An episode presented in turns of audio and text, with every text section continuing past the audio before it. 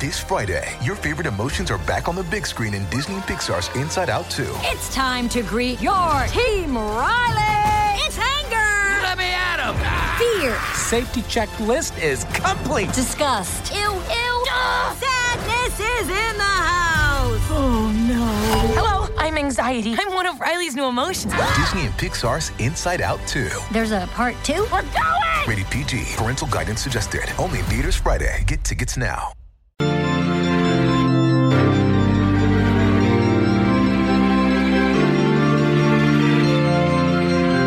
Warning. This program may be found offensive by pencil-pushing, bean-counting, research-loving program directors and radio consultant goobs. This is the Rick and Bubba Show. The views and opinions expressed by the show are not necessarily those of the staff and management of this radio station, but they should be. 6 minutes past the hour. Rick and Bubba Show. From the broadcast plaza and teleport, Speedy, the real Greg Burgess, Helmsy, Eddie Van Adler, all here. Welcome back, Bill Bubba Bussy. Hey, Bubs. Rick, glad to be here. Thank all of you for joining us here on the Rick and Bubba Experience. Still to come, we'll be talking about some of the stories from the weekend. But right now, Bubba, we got to talk weather. Yeah. Oh, boy. Got to talk weather. He's a man with a Mayweather plan. He's a mighty James fan. He's a mighty good weather man. He's the man, Rick and Bubba's biggest fan. He's a Mayweather man. He's a mighty James fan. James Spann, welcome back to Rick and Bubba. How are you, sir? I'm well, fellas. It is a treat to be here. How are you? You know, James... James, what happened to your background? Yeah, you got your green screen back there, but there's nothing on it.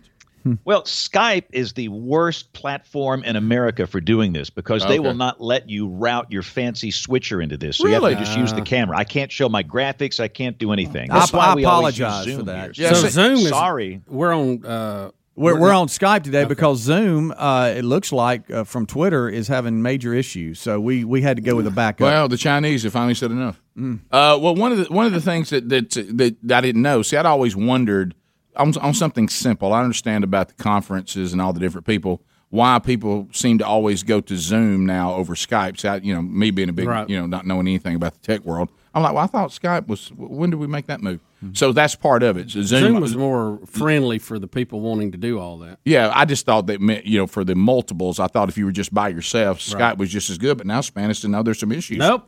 Zoom offers you more options as the Chinese grab your information. So James, let's get to it. When we left you last week, we had two storm systems that had the potential to become hurricanes and maybe even pull off something that's only happened twice in the last 100 years of weather. So update us. Where are we? Okay, well, we got our tropical twins. First off, we have Marco. And Marco is very ill this morning. It's not doing well. Okay. Marco overnight just was sheared apart in the Gulf of Mexico. And so the winds continue to decrease. At one point yesterday, Marco briefly was a minimal hurricane in the Gulf, but strong winds out of the south have blown the top of this thing off. So winds are down to 50 miles per hour, and that might be a little generous. It's probably weaker than that.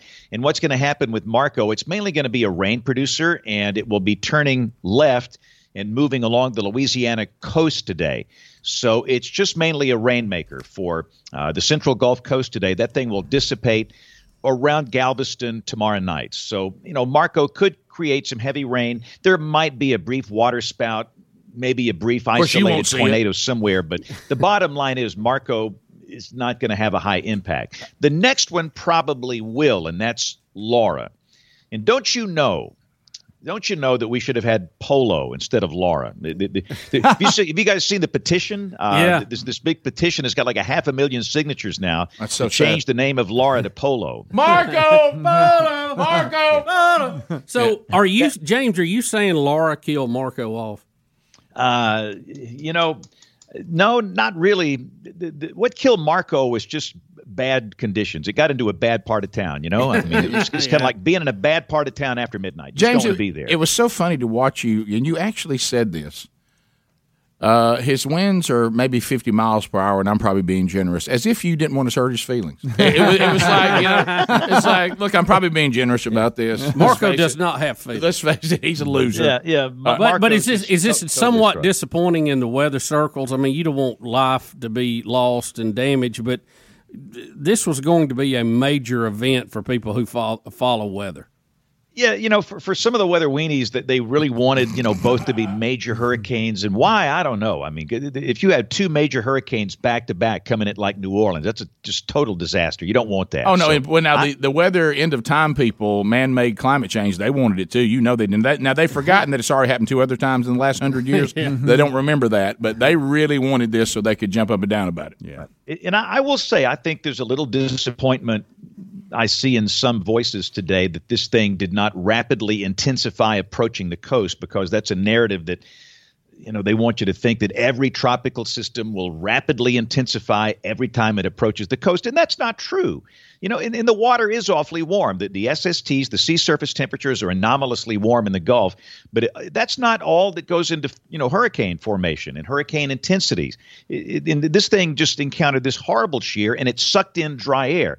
It ingested dry air for about 12 to 20 hours, and that's going to choke these things off, and that's what happened this time. So, and again, Marco's going to produce rain. If you're in Biloxi or Gulfport or Gulf Shores, you'll have rain at times today, and there might be some flooding issues, but the bottom line is that it's just not a big deal. What about Laura? We got to watch. I'm about to say, let's not get our eye off the ball here, because Laura is coming up. It's currently over Cuba.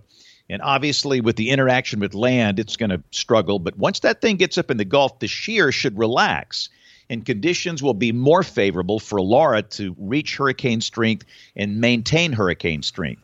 And this one will likely move into the western Louisiana coast, not New Orleans. That's the eastern side, the western side toward Lake Charles Wednesday night as a Category 2 hurricane. It might approach major hurricane strength. That's Category 3.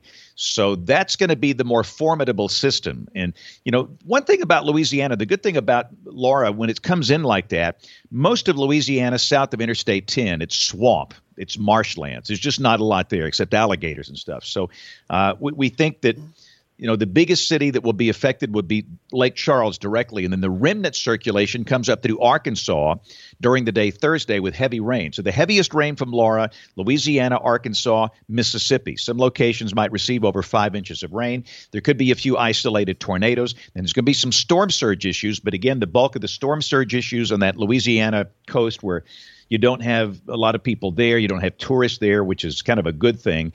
And then that will be curving up into the northeast United States, and that will be long gone. And after that, we'll probably have a break for a while. So the greatest concern with Laura, the Louisiana coast, Wednesday night of this week, and maybe some flooding for parts of Louisiana, Arkansas, Mississippi, Wednesday night, and Thursday. Some folks may be seeing over 5 inches of rain. And before we go, guys, I had to mention this. On this date in 1992, does anybody know what happened? It was a big hurricane, 1992. Oh, I thought you were talking about Pete Rose for a minute. Hurricane Andrew. Mm-hmm. Bingo. Greg knows. He's working for the power company then. Right. He was one of Andrew's angels. There you go. Had it on his shirt and everything. Yeah, that thing was brutal. This was the day it made landfall in Homestead, Florida, Miami-Dade, south of Miami. Wow.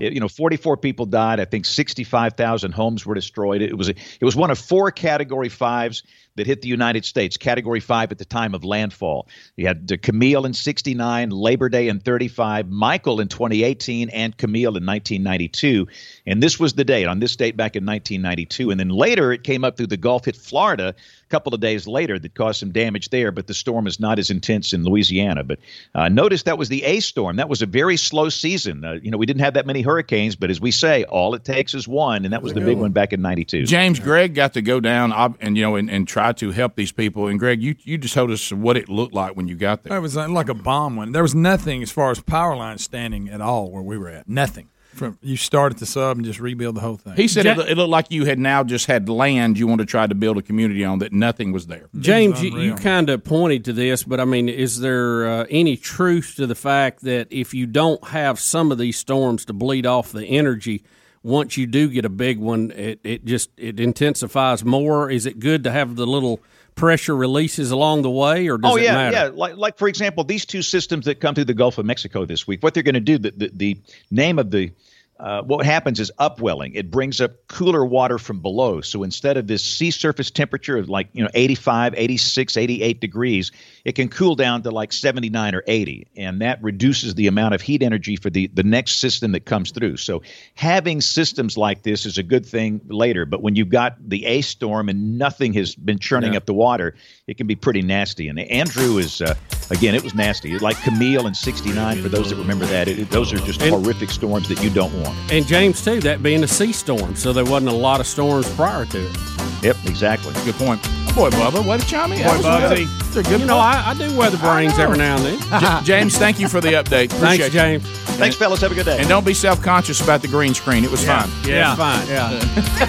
Yeah. Rick and Bubba, Rick and Bubba.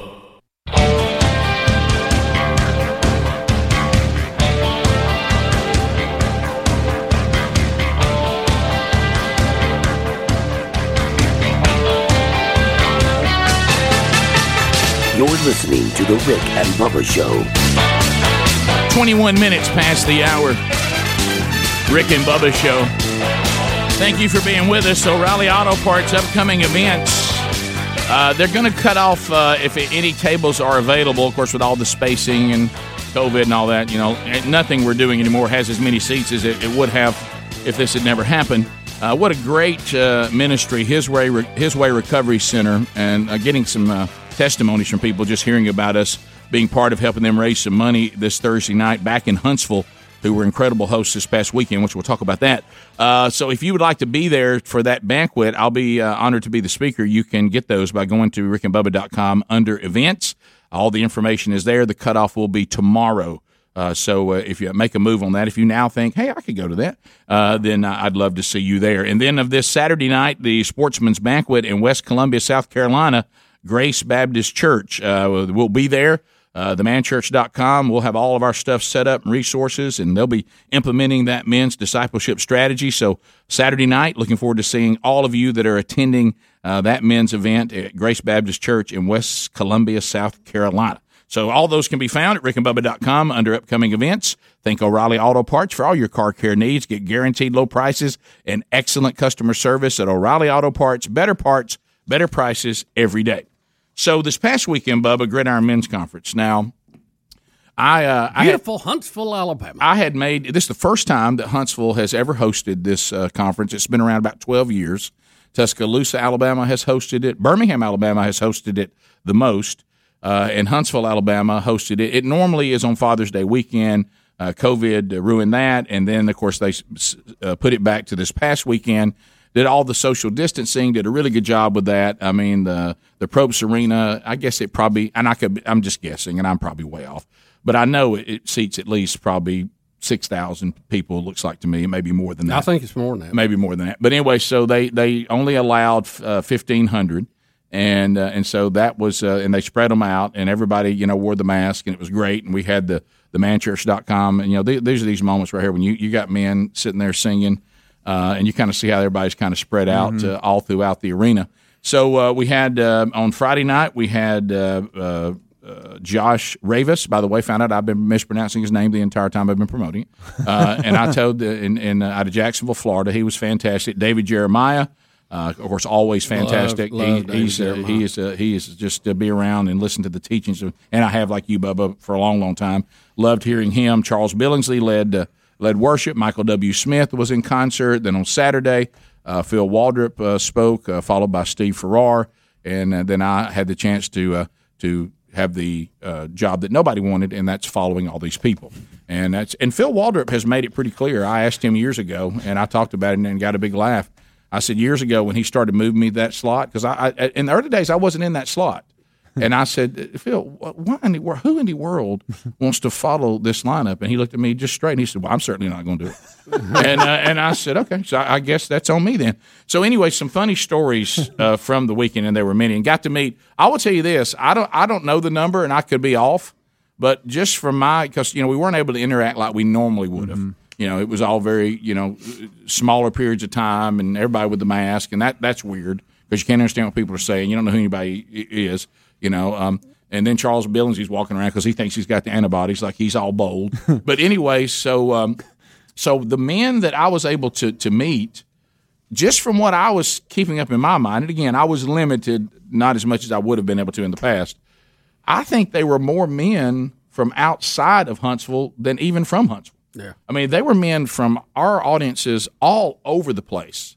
I met multiple people from Illinois, from all over Kentucky, from Indiana, from Louisiana, Mississippi, and I'm sure there's some I'm leaving out. I had one guy just looks at me and from Baton Rouge, you know, and then there was another guy that came down from Illinois, or I think, or was it Indiana? He said, "Oh yeah," he said, "I drove 7 hours," wow. and I was like, so they came from all over, and it was a powerful, powerful weekend, and hopefully, you know, the indications of these men that God changed their life. You hope that's sincere, and you see that solidified. But it was a incredible weekend. But when we go somewhere, there's always going to be fun. Oh okay? Yeah, and just what an honor for me to be able to sit there and listen to these, especially these older guys, and to have access to their teaching. And they've just been such great mentors for me, and especially Steve Farrar, who I've gotten to know. But Steve Farrar is a man from Texas. I mean, he's a Texas, and he's hard. Big old rough and tumble guy. He's hard nosed. He played little ball, you know, and so he's that kind of guy. He walks in the room, Greg. It's almost like if our dad had done men's ministry. That's Steve Farrar. Okay. It's like when he walks in the room, everybody's like, "Everybody on your toes, here, Steve." And so straighten up. So you have these people. So first of all, I'll give you this, and this is, you know, hey guys, and so Steve. And I'm standing up, and Steve is always going to have on a pair of jeans and a black shirt. I've never seen him anything else. Okay, what's wrong with that? Hey, Bubba. Hey, guys. So anyway, so we're standing there. So Charles Billingsley and I, everybody's terrified of COVID. Okay, and all we do, and everybody's talking about it, and everybody's like, "Hey, has anybody seen Farrar?" Because Farrar's going to show up about 20 minutes before he goes on, because he doesn't like a bunch of fools. You know what I mean? Hey, guys. And so I hear the security guys, "Anybody got a Farrar signing?" And everybody say, "Yeah, he said he's on his way." And he just really wish we'd stop calling him. So anyway, so he gets there. I'm talking to Charles Billingsley, and walking in with the smallest, most thrown-on mask I've ever seen is Steve Farrar. And you can tell he's frustrated to have it on. And it's just an old surgical mask, whatever, and it's barely on. Look, and all this. So he walks up, and Charles is giving me this thing about him clinging to his life in the hospital. Right. And we're talking about his COVID experience. And now keep in mind, I've text back and forth a few times with Mr. Farrar, and we've talked, and you know, we've been talking about, hey, I even gave him, hey, looking forward to seeing you and all this, and we've talked a little bit about what we're doing with themanchurch.com. Not once has this ever been brought up. As if I was saying that you know, I need to tie my shoe. Right in the middle of our conversation, he always said, "Hey guys, yeah, I had the COVID," and I was like, "What?" And look, and I said, "You had it?" "Yeah, I had it." "All right, so we're gonna." "I'm going to get up, Rick. You and I was like, "No, but Steve, what?" And I mean, I had a little brain, a little foggy. Yeah, that's about it. All right, so I, and look, and so Charles is looking at me. And he goes, "Is he telling me that I'm being a drama queen?" I mean, Farrar said he had the COVID, like I was just, yeah, I had the COVID, and so I made the mistake in. And I'll come back and talk about this because you know socially, you know, things. And I'm so glad you weren't there. Oh, I wouldn't have made it. Speedy, if you had been there, you know, when you have every friend or acquaintance that we have, no two people are the same. But yet you can take people and kind of put them in little categories. Right. Over here's these guys, and here's these guys, and you kind of know, you know, what these guys like and what they're open to and what these guys are. But what's bad is when, as we're getting older, I guess everything's up for grabs, when you forget which category a person's in, and you treat them as if they're in the category they're not in. Right. And I'll explain that when I came back. It led to a terribly awkward moment. And and you know, Steve's no nonsense. You know, he's no nonsense. Hey guys, cut your crap. Okay. Hey, we're not called to a spirit of fear, period. And we're all sitting there looking around. And he also said that he invented a new Greek word he calls crapasso. Oh, I'm just making that one up. Rick and Bubba, Rick and Bubba.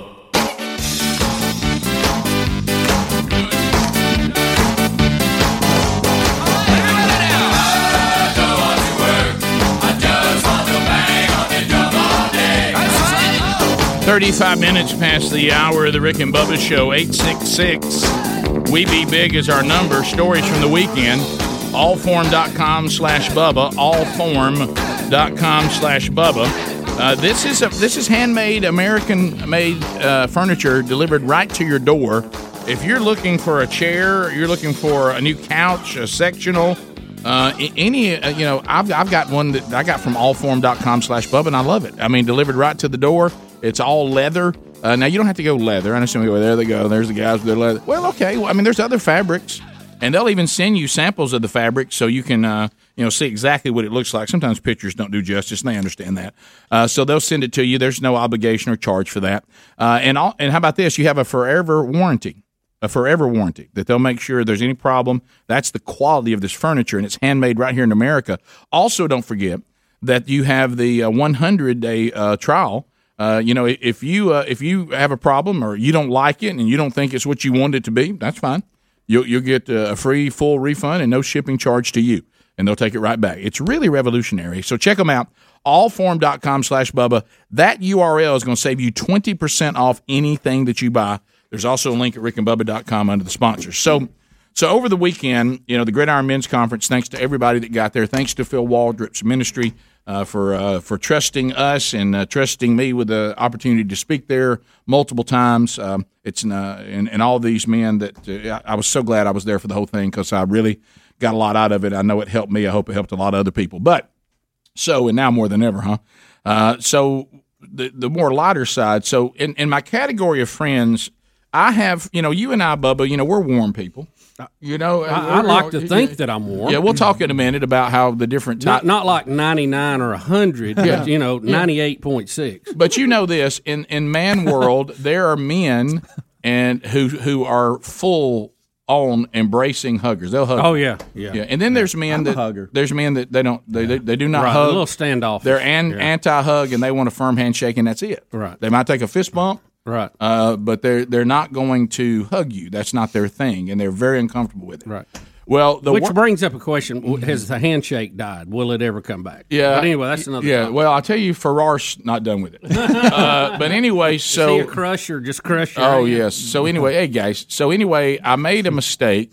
First of all, I'm dealing, with there's various men there, and Charles Billingsley, he is a hugger. Matter of fact, his little body just melts into my arms when I see him. And I take his little body and I squeeze him. He squeezes me tight, And so I guess I got caught up in that because Charles and I, spend more time together than anyone else because, he's leading worship. So he's there the entire weekend.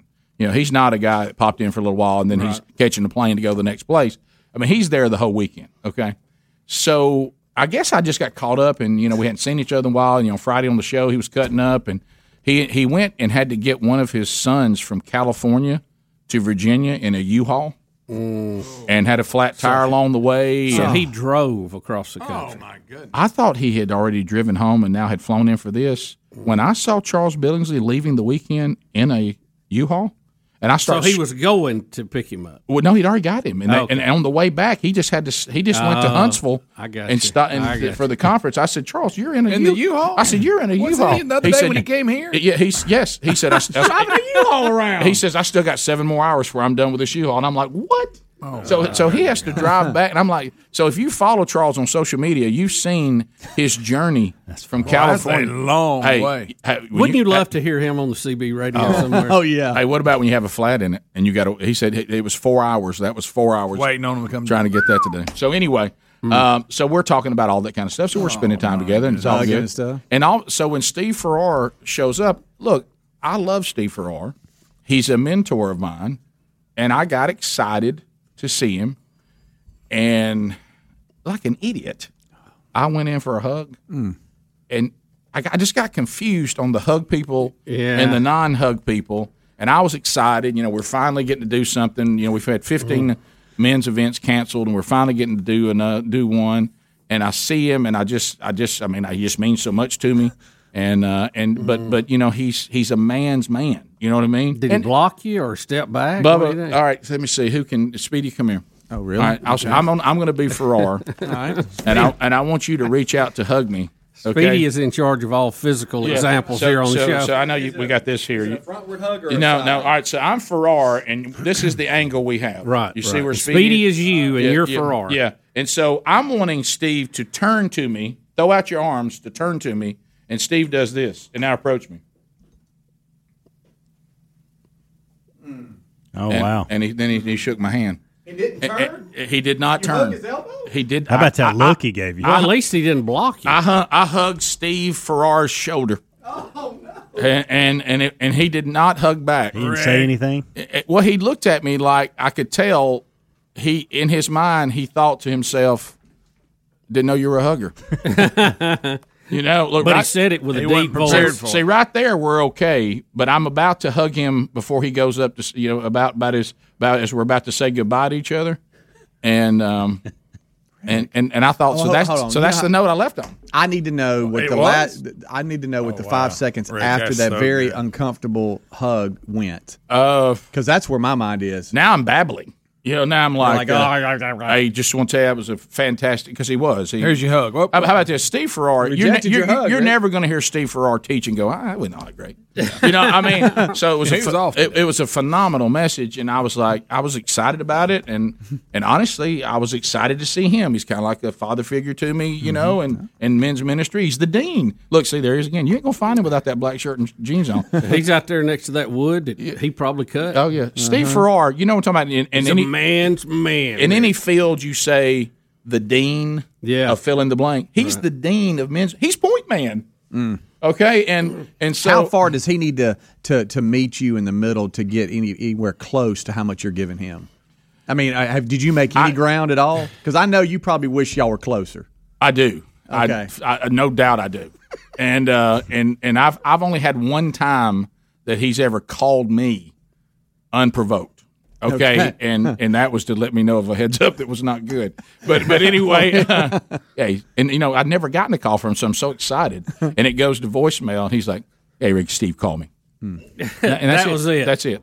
Hey Rick, hey, how's it going, man? Look, got some news. You know, and so and that's not important what that was, but bottom line is he made it clear that he would be calling me only when there was he had no choice. Right. You know what I mean? Right. It was the last resort. Yeah. Y'all want to y'all want to be able to text. Oh, is that what you want? I want Steve Farrar to ask me when we're going fishing. Uh-huh. And I mean, he may have till you tried to hug him.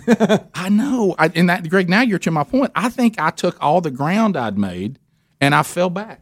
I think now I've gone backward.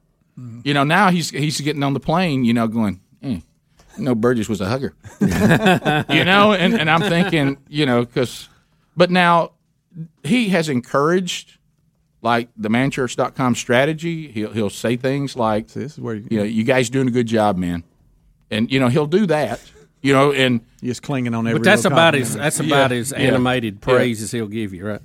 I need more, and you know, and it's, but you're used to like Charles Billingsley. He just bubbles. Oh, Charles Billingsley, he's just bubbling. At one time, Charles Billingsley, he melts into my arms. Yeah, you know, and then he'll give you a little on your back. You know, matter of fact, sometimes you have to ask Charles to stop hugging. Yeah, you know, I let go.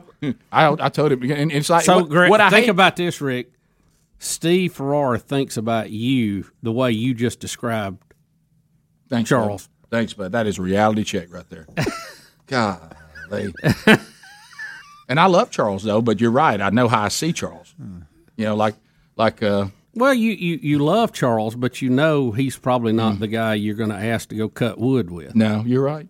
But Steve thinks about you. That Charles way. Tried, and Charles is doing for me what I try to do with Steve. I noticed this week Charles wore a T-shirt and like tried to hip up a kind of a manly jacket. Mm-hmm. It didn't wear the women's clothing he normally does, and you know he's trying now to show me, look, Rick, and now I'm like, wait for her.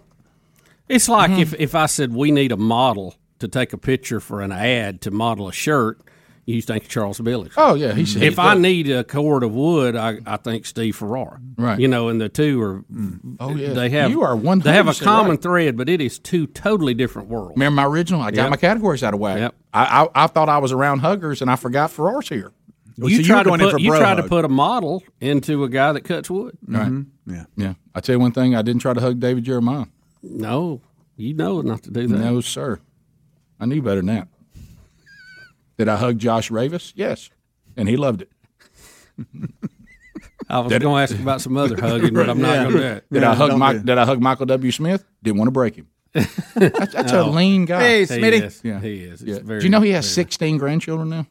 What? That's amazing. That. If anybody wants to do an, hey, I'm getting old check, Michael W. Smith has 16 grandchildren. Good gracious. Wow. Good night. Yeah. Yeah, that hit everybody here. I noticed. I should have maybe give y'all a heads up what I was about to say. Yeah. So I just want to. But I think I'm okay. Well, are you calling yourself though? I mean, because I know it's just a mistake. It was just a mistake. Have you followed up Gridiron with the text to see? I did. What did it say? Well, you knew I did. So I know. Was it, hey man, great to see you. So I'm in there getting ready to go to church, and all I can think about is I got to text Steve. Hey, Steve, I'm thinking about a chainsaw. You got any options you think would be good for me? So I said to Steve, what an honor and a pleasure always to hear God speak through your teaching. I was just out cutting wood this morning, and I'm thankful for your influence on my walk with Christ. I gave him an update of how many men stood up publicly and repented, declared they were repenting of sin and following Jesus. And I said, please, I hope you have an incredible Lord's Day. It was good to see you and always to serve alongside you. Sorry for the hug. Did you put that in? I didn't put that in there. Oh, okay. Rick, that's a little wordy for him. It was. Yeah. How about this? Love you, man. You did a great job this weekend. You're right. I got back from him. Thanks, guy. Yeah, and I'll cling to those words. So that's that was some awkward moment there. See, like in the football world, Steve Farrar is the offensive line coach. Yes. Steve Billingsley is the color man on the broadcast. Or Charles Billingsley. Who's Steve? Charles. I know. Yeah. You know, you're right. There's a lot of names here thrown around. Yeah, you're right. 100%. Yeah. That was a good example. I know it was. It was fantastic. You were on fire, Chad. My brain's foggy. I probably got COVID. Charles' brother, Steve. Up next, waiting on Greg. Rick and Bubba, Rick and Bubba.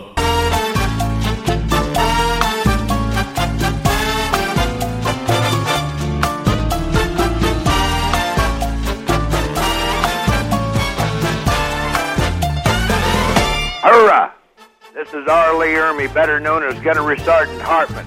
I am listening to the Rick and Bubba Show. Two fine, outstanding young American hard chargers. 8 minutes to the top of the hour. But, you know, Bubba, we talk about, you know. I like that term, hard charger. I do, too. Don't you? I played that hoping Farrar was listening. But if you think about it, you know, there's signs of sanctification. You're justified once, and you're sanctified throughout the rest of your life, hopefully. And go from spiritual infancy to spiritual maturity. I think I just noticed another sign of my sanctification process. There was a day everything I just said I would have said about Brett Favre. Now I say it about Steve Farrar. Oh, wow. I've shifted to a much better example. About that? So anyway, wow. So then the weekend, you know, we got to talking about that, and we can take phone calls later. The Gridiron went great. Huntsville, you're outstanding host. You're in a tough situation. Everybody I talked to with the Gridiron said that Huntsville were just magnificent hosts, and you guys did a great job. Thanks to all of you that came, and it was an honor to be there and hear all of these speakers and musicians and singers and then meet all of you. And thanks to the themanchurch.com team. They did a first-class, outstanding job plugging people into our strategy and helping people with the resources, and just everybody just did a wonderful job. So I was coming back and got to take old friend Barry Ryan. Went with me. He and I had Barry. How is Barry doing? Good man, Bubba. I introduced him because I thought this was his time to the men there that listened to the show, and it looked like about 95% of the arena listened to the show. So thank you for that. That was awesome. And I said, if you like the Rick and Bubba theme, a lot of you know his brother, who wrote it and put it together, and his wife, his brother's wife, is the one that does Rick and Bubba in the house. But did you know who does the bass part, line, yeah. The bass line, Rick and Bubba, ladies and gentlemen, he's right here. It is the unknown Ron brother, Barry Ryan. He is the unknown Ron. So brother. He gets up and takes a bow. It was so funny how he does after, and he goes after it's over. He goes, I appreciate you introduced me. He goes, spattering of applause.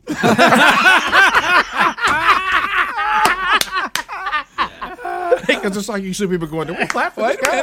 I like the song. Yeah. You know, I love the Ryan family, but Barry is like the one we never get to see enough of. I know it. Yeah. And funny his guy. Dry, self-deprecating humor is so good. Oh, yeah. Golly, it's good. Greg, spattering replies. I remember when he used to be slightly aggravated with his son at times. That was great. Good stuff. So good. You know the line I love, and this is maybe it's not his original line. He's the person I've always heard it from. And it is a great line. It's filled with grace, but it makes the point. You'll ask about so-and-so. And it may be, you know, hey, how's so-and-so doing? He's working on his testimony. That's pretty good. He's working on his testimony. Gosh, that's good. That is good. So anyway, and has been with Big Oak Ranch. He and his wife have parented. Wow, in that row, I think he said over 56 different children. Wow, oh, I know. And I know he just gave up everything to go and do that, and that's outstanding football coach, and just felt called away from him. Yeah. Yep. I mean, he was at the very high level of high school football, and is a great football coach. And he and his wife just felt the call from the Lord, and they answered it. And we'll treasures in heaven, baby. Mm-hmm. So anyway, so Greg and I had talked. Remember me, Barry. I just want to cut your grass. That's right. Amen. So we, so Greg and I had been talking about, his son, Taylor Burgess, has now taken a coaching job in Birmingham, Alabama, which is really close to the family. He's been 5 years over in the Atlanta, Georgia area as a football coach. He I always wanted him back close, but then when Ellis was born, I said, you really need to get back close. No doubt. Yeah, yeah. No doubt. I mean, I thought you filling out job applications was I actually much. Did when Ellis was born. I mean, you were like a bird dog in a company. So Greg was talking to me, was it Friday? We were talking Thursday. It might have been Thursday. Thursday, Friday. And he said, I've actually got some tickets, because, all the tickets were sold out to the game because they're limiting the crowd and all that.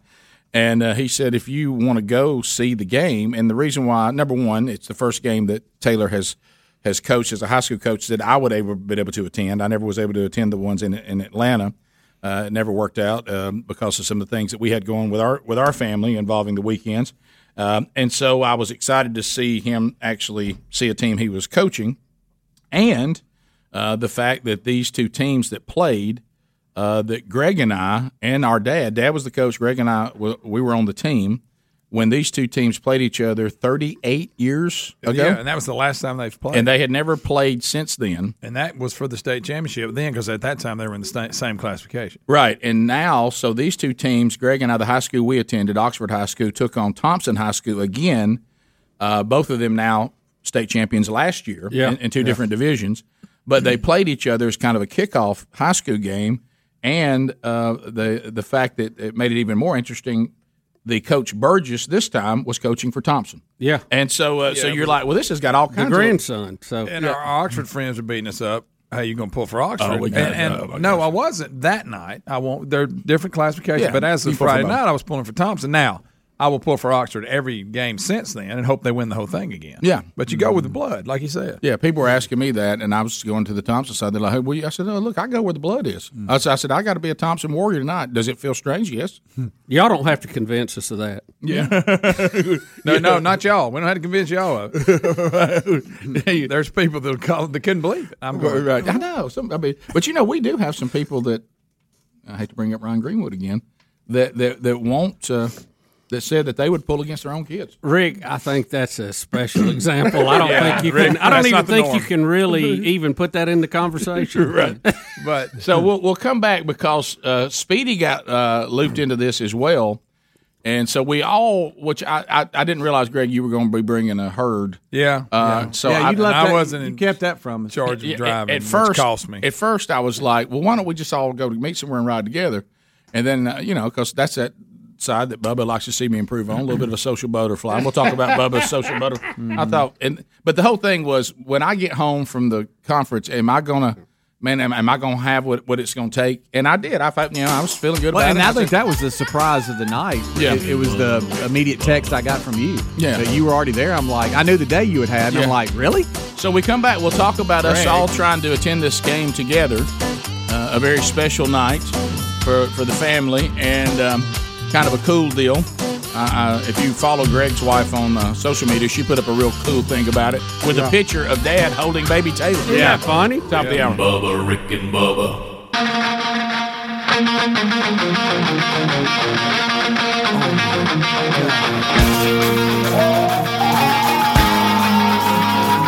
Two conservative, heterosexual, gun-toting, football-loving, evangelical Christian white men. In other words, the two most dangerous men in America, Rick and Bubba. 6 minutes past the hour. Here we come. 26 and a half years of the Rick and Bubba Show. I be Rick. And I be Bubba. Let's go. Welcome to the jungle. We got birds So looking back over the weekend, and there's still much to cover coming up. So we talked about the conference this past weekend. Had a great time for all of you that came out. Thanks for that, and thanks for some of the follow-up with all that, and excited about some of the things going forward. And then we went to a high school. First, Bubba, you know, I've had a running test. Is it possible, since Greg and I grew up the sons of a coach, and as long as I have been able, before I even knew my left hand from my right, I was going to football games, as Greg has. And remember, I told you that I've been to so many football games through my dad, through my sons, through, you know, other, you know, like every people in our family that have football, that I noticed that last season that I had reached a point that I didn't think I could go to football games anymore. I thought I was completely burned out. Well, at one point you couldn't even do sports. No. And I'm yet to make it through a full game, in a while. It's been a long time. So, but this was going to be cool. And so I find out that I talked to Greg. I got on the ground and I said, "Hey, I'm back. I have plenty of time. I think I'm going to go. I feel fine. It's been great. Talked to Sherry about it. Would have liked to see Sherry ask me to stay home a little more. Yeah, I really thought Sherry was going to say, "Well, you know, you've been gone all day Friday, and you know, and you're just now getting home. It's, you know, about 3 o'clock in the afternoon. You know, I've just missed you so dang much. I just want to." But I've realized, and my wife's made this very clear, and we are madly in love. If she's got a project going, that I'm nothing but in the way. Yeah. You know, she calls me one big distraction, and I said, "Don't you ever forget it." So anyway, so yeah, I know when I'm here, that's all you can think about. You got me on your mind. So anyway, it's always fun to watch her roll her eyes and go back to what she was doing. But anyway, so she's like, "Oh, that'd be great. Y'all have a good time. That'd be a cool thing." So I said, "All right, here we go." And I'm talking to Greg, and at first, this was the first sign of caution. Because, you know, like I said, we've grown up in the football world. You don't just meander over to the field. No, you don't. Right before kickoff. You got to get there for pregame. Right. And I say, thinking that now, because they're not selling all the tickets right now and all that, and we have a ticket, I even thought to myself, listen to this, and this is how we grew up. I'm only going to get there an hour before kickoff. Yeah, mm-hmm. That's me rolling in. Like, that's not even me. 45 minutes. To that's me saying I'm not all that invested in the teams, but I care about my nephew, and I can't wait to watch a ball game. You know, no game that we were invested in would we be there anything less than an hour before kickoff. Yeah. Oh, I like to be there when the players walk around. Yeah. And I put together my plan. I'm going to be there an hour before kickoff. Mm-hmm. Rick, so that's just unheard of. So I pull into my parking spot and. Had to drive past the old stadium where you and I lost the state championship, Greg, to Thompson, 38 years ago. First game since then, Rick, that they played each other. I know, first time these two teams have played each other. You and I have, you know, the last time this happened, me, you, and Dad were only time we were ever on the same team together. Mm-hmm. Dad coaching, you and I on the same team, went to the state championship, got beat. Mm-hmm. So I looked at that stadium where they tried to take 10,000 people and cram them into a stadium that was about 6,000. Yeah. Never played a game where people were actually standing on the sideline with you that were just watching the game. Baseball bleachers in the end zone. Yeah, baseball bleachers in the end zone. So believe it or not, that's actually did a home and home back in the day. Well, Rick, they've upgraded since, it looks like. Boy, you think? Boy, Thompson High School has got a phenomenal facility all the way around. Wow. I'll tell you one thing, if that's not a motivation to go to a city system, I don't know what is. But anyway, so beautiful and a lot of parking, which I love. Yeah, Bubba, you love that. Lots of parking. I love having plenty of parking. And just, you know, some places you go, it's a great stadium, but you got to hang off a cliff somewhere. Nothing like that. Mm-hmm. You know, you're parking in a bunch of weeds or something. Yeah. You're afraid to go get back in your car at night. You know, everything there's first class. So I pull in and I think, well, I'm good. So I check in on baby brother. And I can't believe what he said. I couldn't believe what it said. Bubba, are you ready for this? This is, you're going to be in shock. I'll be there in about 30 minutes. 30 minutes? I know. I'm like, 30 minutes? We had to go by. Lisa was keeping baby Ellis. 30 minutes? And his cousin Nola. We're kicking off at 7, Greg. I'm here at 6. There's a large group of us leaving from there, and I wasn't driving. And we either got away with the time, we didn't, I don't know. And then we got hung behind trains on the way there. Why no, Greg? Bill Bubba Bussy is. I have no. It's on me. That's why you go extra early. I'm usually there 45 minutes at the most. I mean, the least. I'm sorry. I'm usually an hour, at least 45 minutes before kickoff. So I just said, well, I like to watch the van come in. That's why I kept trying to pressure y'all to go on in. Well, Greg, here's what I didn't want. Because I knew. As you say, well, you've got your electronic ticket. Why don't you go on in? And Speedy will be there in a minute. And so they have electronic tickets. Yeah, yes. Now you, for high school, you can have either. Both. Yeah, yeah, either one. And so I was like, wow. If I go in now, I got to. Where are you? Where are you sitting? I got to hold seats. Right. I got to tell people, hey, I'm saving these. You can't save seats. I knew COVID-19. But I knew what was happening. So I knew what was happening. And we didn't know you were bringing a small army, so we really wouldn't have been able to do it. Greg, I didn't know we'd struggle to make kickoff. So anyway, then Speedy shows up. Uh-huh. About, 10, 15 minutes later? Yeah, I guess maybe. You're about 45 minutes before kickoff. I am, yeah. And so because I talked to him early in the day, he was so vague on when. Yeah, probably between 6 and 7, something like that. So I'm like, well, okay, I'll target maybe 6:15. Well, when I knew it wasn't just involving me, I didn't know what to say. Well, if it's involving me, I'd said I'll be there an hour before kickoff. You had to bring a bunch of women, didn't you? Yeah. Yes, a lot of women in that. Hell yeah. It's hard to get them moved towards the stadium. Yeah, I know. So anyway, and I was coming from there. I didn't know how long it took to get there. From Taylor's house to there. So that's the other extra time you got to fill for that. You top in Thompson High School on your GPS. I should have got in my truck and just left and went on my own. I you should just headed on. So now I'm realizing why I do. I would like to have a seat. Yeah. I didn't want to save seats, but I'd like to have one. And so we're standing there, and then Speedy and I have this one weird moment, which we ain't brought up. We haven't brought up. It's not even on our list of things to talk about. All right, am I crazy, or did we hear the national anthem twice? We did. Greg, we heard a national anthem about 25 minutes ago. We loved it so much the first time we wouldn't play it again. We took our hats off and stood in the parking lot thinking, okay, we need. I'm hearing it. Are you hearing it? But then we get in the game and they play it again. You were so early they were practicing. But here's what I don't understand. And I know y'all were tired of waiting on me, but I'm getting there. 100%. And also I look, and there's people directing traffic, and y'all were out there with them. Well, I can explain that. We're looking for you. Greg, they were walking down the road like back towards the main highway, and I was like, why are they not at the gate? We had been standing there so long, people thought we were part of the event staff. I started helping. Okay. Yeah. I thought y'all were so impatient you were trying to walk towards where I was coming from. Greg, Speedy and I stood there, and we recapped the entire Gridiron Conference week. Yeah. We went through everything. We're dying, Greg. Yeah, we're dying. And so I'm like, Greg, where is Greg? I've been looking for Big Red the whole time. I've been looking for Big Red the whole time, your truck, and I'm thinking, wait a minute, he might not be in the truck. No. Little did I know you were a backseat driver. Yeah, I was riding. All of a sudden, some SUV comes by. He's like, Speedy, and whatever. And he's from the back seat. Look now, Speedy with his glasses on, looking strange. That's strange that Greg would give up the wheel. I don't know who he is. This is him being. Well, that vehicle could fit more people. That's that heart growing 3 sizes. He'll give in to anything, right? All right. So look, Speedy. I know some granddads that will drive their truck, and everybody else has to ride. That'll be. You talking about what Papa's going to do next time? So anyway, and we need to apologize to one guy. Yes. We need to apologize to this guy. Sir, I'm so sorry. And I don't know if you knew. I'm so sorry. I know I terrified you, and I am so sorry. So we're so desperate for Greg, and I'm going to tell you what it was. I thought that was Greg. Did you really? Yeah. So I look, so now you can the mask. I look up, and I thought, there's Greg, and I start screaming at this guy. Oh, hey, screaming. Hey! And then Speedy, of course, thinks, well, we got to join in. And we're like, yeah! And this guy goes by, and he looks at us like, what in the world? Yeah. And I mean, we're scared. What are you being at? And about halfway through it, I realized, oh, my gosh, that's not great. Well, let me tell you, this is how much you sold. I thought you knew him because you were in the middle of talking about Gridiron. And all of a sudden, you broke away and yeah, I thought it was Greg. And going nuts. And I thought it was Greg. And I start raising my hands. Unfortunately, I was way behind that guy. I think I even gave him Greg, I screamed at that guy. You were so long after that. Greg hadn't even left. Oh, yeah. I can't even make I get it. Look at that. And let me ask you this, Speedy. You went with Atlanta Braves hat. I noticed that. That's actually the Pilot's hat. Old hat. When Tyler played in Alaska, but that was their logo. Yeah. And, Speedy, I will say, with that hat on, you've got a strong resemblance to Uncle Duke. Oh yeah, you do. Oh. It's nice.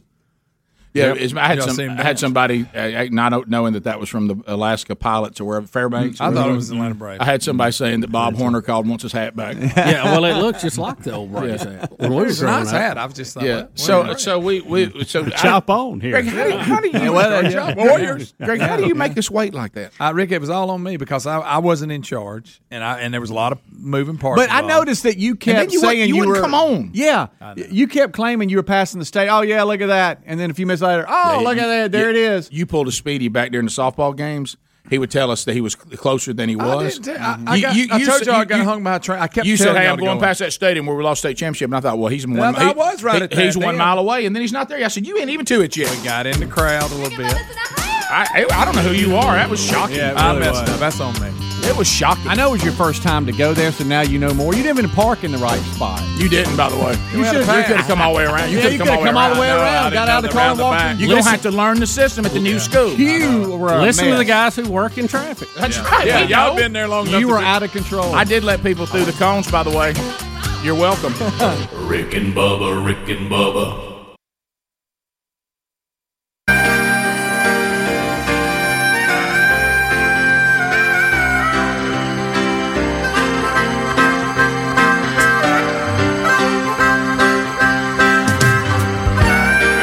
So we're back 22 minutes past the hour. The Rick and Bubba Show, 866-WE-BE-BIG, our number. All right, so... all right, I knew this was going to happen. I just got a text from Gerald Cates. Oh, boy. Gerald Cates, Greg's friend from high school and somewhat of a nemesis. He was on the team that night. He was standing over watching us play. How about this? The He was sophomore? Yeah, was young. So anyway, I knew what you meant, but it didn't sound. Sound bad. I thought, well, my goodness. Oh no, I did mean it that way. Y'all were right. Okay. No, I was raising. I was trying to get a rise out of Casey. Yeah. That's fired up. But let me tell you what's funny.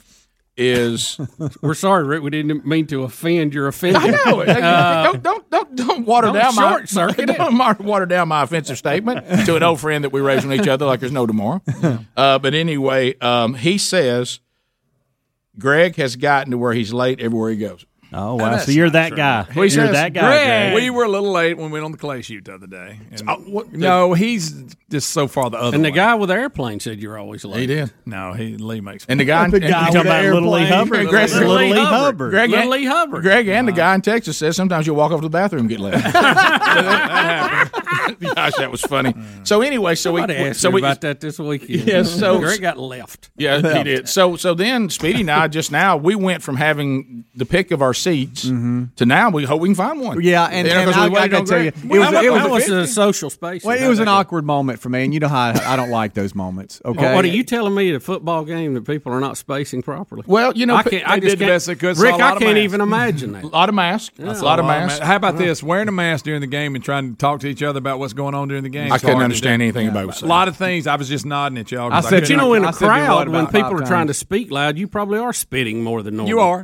But my point, I couldn't hear. But you can't have a conversation about the game and the alignment, and I tell that kid right there can play. Well, we saw a lot of players that you'll see on the next level. On both teams. Yeah, we did. Are loaded with them. Well, yeah, fun to watch. It was that was. But Speedy and I, because see, Greg, you're in a bind because you're there tied to blood, and you've brought people with you, including coaches' wives. Right. Mm-hmm. Well, see, speaking of that, how big was in your group? How many, Greg? Just in my particular car, there were six. Yeah, had to be six. Had to be.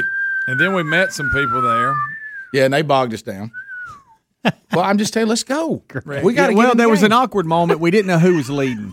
It's like, who's leading the pack? I know. I tell you, that's, you know, most of the time if I'm going to a game that like that, I'm better just to go by myself. But here's the deal.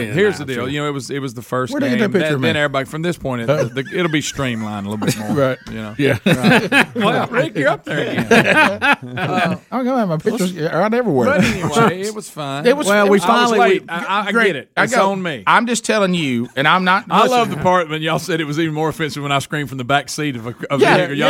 That made it worse. I said, he's giving up full control. I thought you were at least driving with that. Greg's riding in the back. He's not even to his boys' game.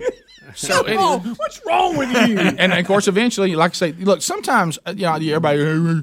Look, sometimes I try to lay back and go, look, guys, I don't want to lead, but I have to. Yeah. Because nobody else will. We're just all wandering around. Finally, I just said, let's go. This is a new school for me to go to. I haven't been. This is my first game. I was trying to shove my whole normal role. Put it this way, Rick. I could get to the games in Atlanta and be there an hour ahead, and I couldn't even get to this one. It wasn't even that far. I know. And then we, like, in front of it. But I said, because it's new to me. I ain't got it all. I didn't know how you park. It's almost like living on the lake already. Well, let me tell you what you don't do when it's new. Show up 20 minutes for kickoff. No, you don't do that. You don't do that. Then you don't walk up to the gate and everybody goes, what game do we go in? Can I ask something?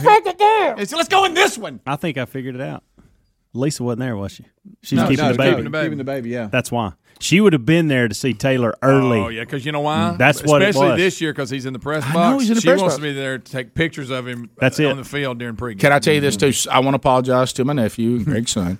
because I know he's, of course, you know, we're there so late. I mean, we're late them again for some reason. Yeah, that was a very. But anyway, you heard him practicing. Well, you had. I don't know the PA announcer and everything. Yeah, he even told everybody to stand up and do it. We heard it going on. Well, he was practicing too. I'm sitting there holding my hat. They were probably running through pregame, don't you think? Maybe, but it was a little late for that. Yeah, it was. They may be like Greg. Yeah, maybe they were like Greg. They couldn't start. But I want to tell you, I know why we were late. But go ahead. But anyway, so I look up in the press. I look up in the press box because I came in rowdy, and I saw Taylor, and he was kind of like, "Hey, I see." Y'all, okay. Now I got to go to work. Uncle Rick, I see y'all. Yeah, and, you know, and we're just like, this is my first. With a mask on.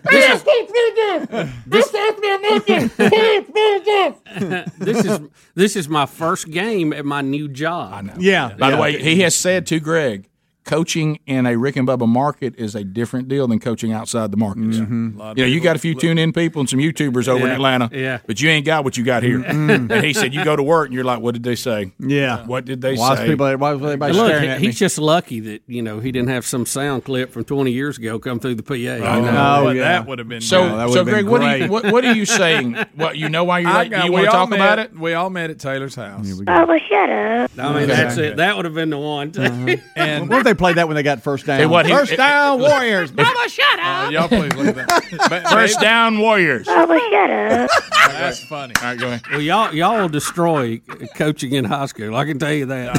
We got there, and everybody lived it. Yeah. Everybody got there at a good time. We had time if we'd went ahead and left, but Baby Ellis was there, and even Kelsey's cousin, who happens to be one of Taylor's best friends from high school. Yeah, great. Got a little girl, Nola. She's about 6 months old. So they were both there. So we all got to yucking it up with the kids. Okay. And all of a sudden, we looked at the clock, and they said, "Well played." No, blame it on the kids. Who's going to get kryptonite? Kelsey actually looked at us and said, "What? We need to go." And we were like, "Thank you, Kelsey. Buddy, we've already accepted you were late. You're good." When a wife is trying to get everybody on time, I'm going to say this. I'm going to go this far. Y'all ready for that? I'm going this far.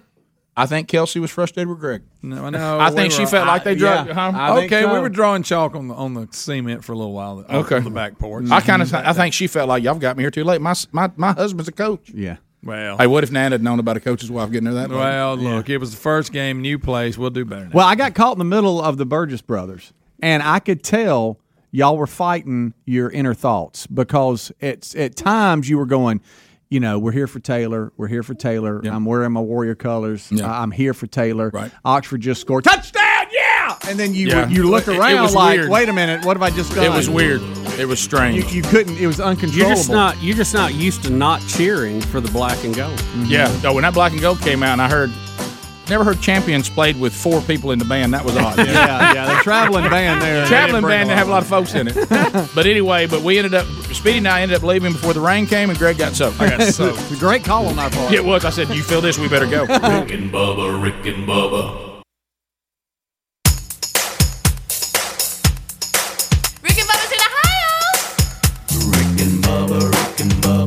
Pass the gravy, please. Rick and Bubba, Rick and Bubba. Ooh, 35 minutes past the hour of the Rick and Bubba Show. 866, we be big as the numbers. We make our way back. Car Shield. I thought about this. By the way, I finally got the numbers on Charles Billingsley going to get his son in California. He said that when he was hit the Gridiron Men's Conference, he had not been home in 9 days. 9 days he'd been working out to California, working his way back. And he talked about, you know, having an issue with a flat tire if he'd been under the Car Shield. Wouldn't have been a big deal. 24/7 roadside assistance. But also what? If something happens to the automobile, a covered repair, they deal directly with the ASE-certified mechanic or dealership that you pick, and then they handle everything, and you get a rental car while yours is being repaired. They have helped over 1 million drivers. They're America's #1 auto protection company, and what this is designed for is if your automobile is out of warranty, you can get a protection plan with carshield.com, and then you get your covered repair handled, and you're not out of pocket for it. And also don't forget, like I said, about that roadside assistance and also a rental car. If you go to carshield.com and use the code Bubba, you'll see all the protection plans there. Pick out the one that works for you, get 10% off. There's also a link at rickandbubba.com. Under the sponsors, next time that check engine light goes off, it doesn't have to be such a scary experience. And it can be. So, Greg, we talked about the game, had a great time. Thank you for inviting us and getting, and since you had some extra tickets, thinking about us. I was glad I was able to come. I haven't been to a high school football game in at least a full year. So it was good to go back and to see, of course, you know, the beautiful thing about not having any family, you know, tied there beyond, you know, a nephew is a little different than having a son involved or a dad. So you can come there, make an appearance, show your support. And then if it starts to sprinkle, you can leave. Yeah, and so we're out. So I'm watching that clock, and it had been a long day, and because of TV and all that, I mean, we're just now in the third quarter, and TV timeouts drive me crazy. It's already 9:30 at night. We've been 2.5 hours in, and we're still in the third quarter. Yeah, and so I was like, and then what happened? Greg said, "Hey, is that a white? That's a raindrop." Mm-hmm. Yeah, Speedy and I was like, uh-oh. Speedy pulled the radar out. And I was like, because I thought I had felt something, and I went, well, that's not rain. Because it was very low. I thought that was some COVID patient. It was a very low percentage. Somebody took the mask off. Of rain. It's like, what, 15% or something. It was really low. Yeah, oh, yeah. Hey, the forecast lately ain't worth nothing. You can't this time of year. With the heat we're talking about now, and it wasn't that hot at the game, which was fantastic. Yeah, that's true. Because we'd had some rain earlier in the day. Mm-hmm. But now, like you said, Bubba and Speedy, if it says 15% chance of rain, if you get it, though, it's going to be a flood. It's going to be a flood. So I pulled up. I didn't use a crap app. I used one that's the one Span approved, yeah. So I pull it up, and I see the radar, and I went, uh-oh. Look, guys, it's come. I saw some yellow and red and all that, and I'm like, uh-oh, we need to – I'm out. And you said, I'm out, and I drafted with you. Yeah, I looked up and said, well, y'all made the right call. I'm going to tell you that. Yes, Greg, I was just like, Greg, thank you. It has been a great night, and, man, it's just so good to be here. So glad Taylor's back in Birmingham. And what a great program. Looks like they're going to get a big win tonight. And take a sniff of our rump because we're out. Yeah, you know, the game at that point, you looked like it was pretty much decided, and I don't blame you. And – typical me, you know me. Now, Lisa would have made me if she'd have been with me, bring a raincoat or umbrella or both. I'm like, I ain't got to do that. I got so wet. Are you serious? How hard did it start raining? Oh, no. You know, it'll start sprinkle, drop. And you think, okay, that's okay. Yeah. It looks worse in the lights when you look at it. It really looks bad, but it's not. Oh, and then it hit that high gear where it's like they're just dumping. Put this way, buckets of water. When we got in the car, the windshield wipers couldn't even handle it. It was that kind of rain. Oh, my God. Where you can't even see. So did you sit in it? No. We got up once the rain started with about 3 minutes to go in the game. Did you try to find cover somewhere? I did, and there was none. Mm-hmm. And so we said, well, let's just go. And I thought, golly, the car's a long way away. But we didn't go the way we came in. We did cut through the back, so that helped. Did you think about how close you would have been if you parked in the rain? I did. When I noted on my way out, when I saw those parking spaces, hey, we could have parked here. Greg, but next time we're playing something like this, if this is the case, just say, I got no idea when I'm going to be there. I know. I got no idea where everything is. I don't know where we're going. I don't know where we're sitting. I don't know anything, Rick. I don't know. Your expectations should be disaster. Yeah. And then anything above that, I go, I wasn't so bad. You know, but so did you just stay in the car? Did y'all go ahead and leave? Yeah. Okay. The whole stand's emptied at that point. And you wanted to see Taylor after the game. Yeah, but I didn't know, with the COVID thing, I don't know if, you know, how a lot of times they'll gather and I don't know how they do it here. COVID's ruined everything. Where in the past over in Georgia, when the game was over, you actually go on the field and teams out there and everybody kind of hangs out. But I figure with COVID, that probably wasn't going to happen anyway. Mm-hmm. So no, wet. You're right there. So did you have to sit in the back seat wet? Mm-hmm. Oh, I'm just wondering. You're sitting back there all wet, wet as I could be. Oh boy, did baby brother get a good feel? A little chilly. Hey, turn the air down. Did your glasses get fogged up? Oh, I could see nothing. Greg, let's talk about the fact that we're trying to see the game, but you with a mask on, your glasses fog up, and then if you pull it up where your glasses sit on it where they won't fog. Now your eyes are like this. Yeah. Okay. What's the guy's name in Jurassic Park? And his glasses are getting all fogged up, and he's trying to. You remember he worked, and he was like trying to. Newman. Yeah, Newman. There you go. Newman from Seinfeld. Yeah. That's what I'm picturing you right now. Well, they were very fogged, and then, like I said, the rain was falling so hard, and I was nowhere near the car, not even close. Yeah. You know what you do? You go, I'm just wet. I'm just going to be wet. I accept it. I'm wet. I'm going to be wet. It's wet now. At this point, it doesn't matter how wet I get. Yeah. I had to. But, I mean, you saw both sides just whoo, everybody took off. And of course, we were already home. I get it. Yeah. Hey, when my windshield wipers started hitting when I got on 65, I just started laughing. And I was thinking, I'm just glad it could have been. Wait a minute! All I need to do is turn up what I'm listening to a little bit. That rain's awful loud. Now here's what it been my. I bet it's wet out there. That looks awful wet. I'm glad I have a garage to drive into. I would have been in the dilemma if the game would have been close and there was like a drive at the end for the win. That's you right there. Yeah, that's me. That's Greg. Look at him clapping. Thank you so much, Adler. That's me. That's funny. You know, because there was no lightning, so they wouldn't have stopped the game. But if they, like, if it had been tight, what if it was a game-winning drive or something? You got to choose whether or not you're going to stand in that rain. Look, I've been in those situations, and this at this point, you know, it was no doubt who was going to win. But I've been in that point where you're, you know, a parent and you're sitting there, and maybe, you know, your kid, this is when they're going to actually get to play.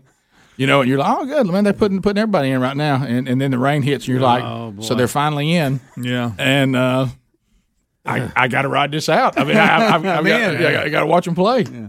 When your shoes get wet, that's when it's raining. I got to know by the time you finally made it home. By the time you finally made it home, had everything dried out, yes. Or was it still kind of wet? Yeah, I was good. What about your shoes? Did you have to take your clothes off? And no, I had a good thin pair of pants. I didn't have jeans on. Throw them in the dryer type thing to get dry? No, I actually, by the time we got back, it was dry enough that I could deal with it. Can I ask you this? Here comes Greg. I had good material stuff on, like the dries. I want to go back to the shoes. Because if I know it's going to rain, I'll go get it. So they didn't dry. You just went home with wet feet. I did. I'll go get another pair of shoes. I think I'm in a potential rain situation. Not going to wear my good shoes. Yeah.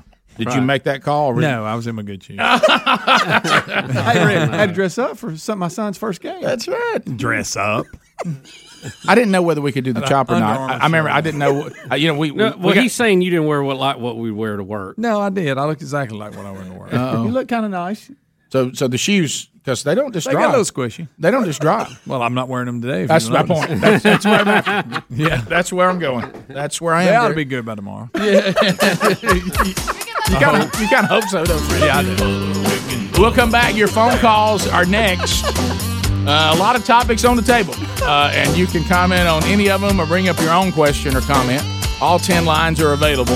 It's our first chance to talk to you this week, and we look forward to chatting with you at 866-WE-BE-BIG. You're in full control of the program. You pick the topics right after this. Rick and Bubba, Rick and Bubba.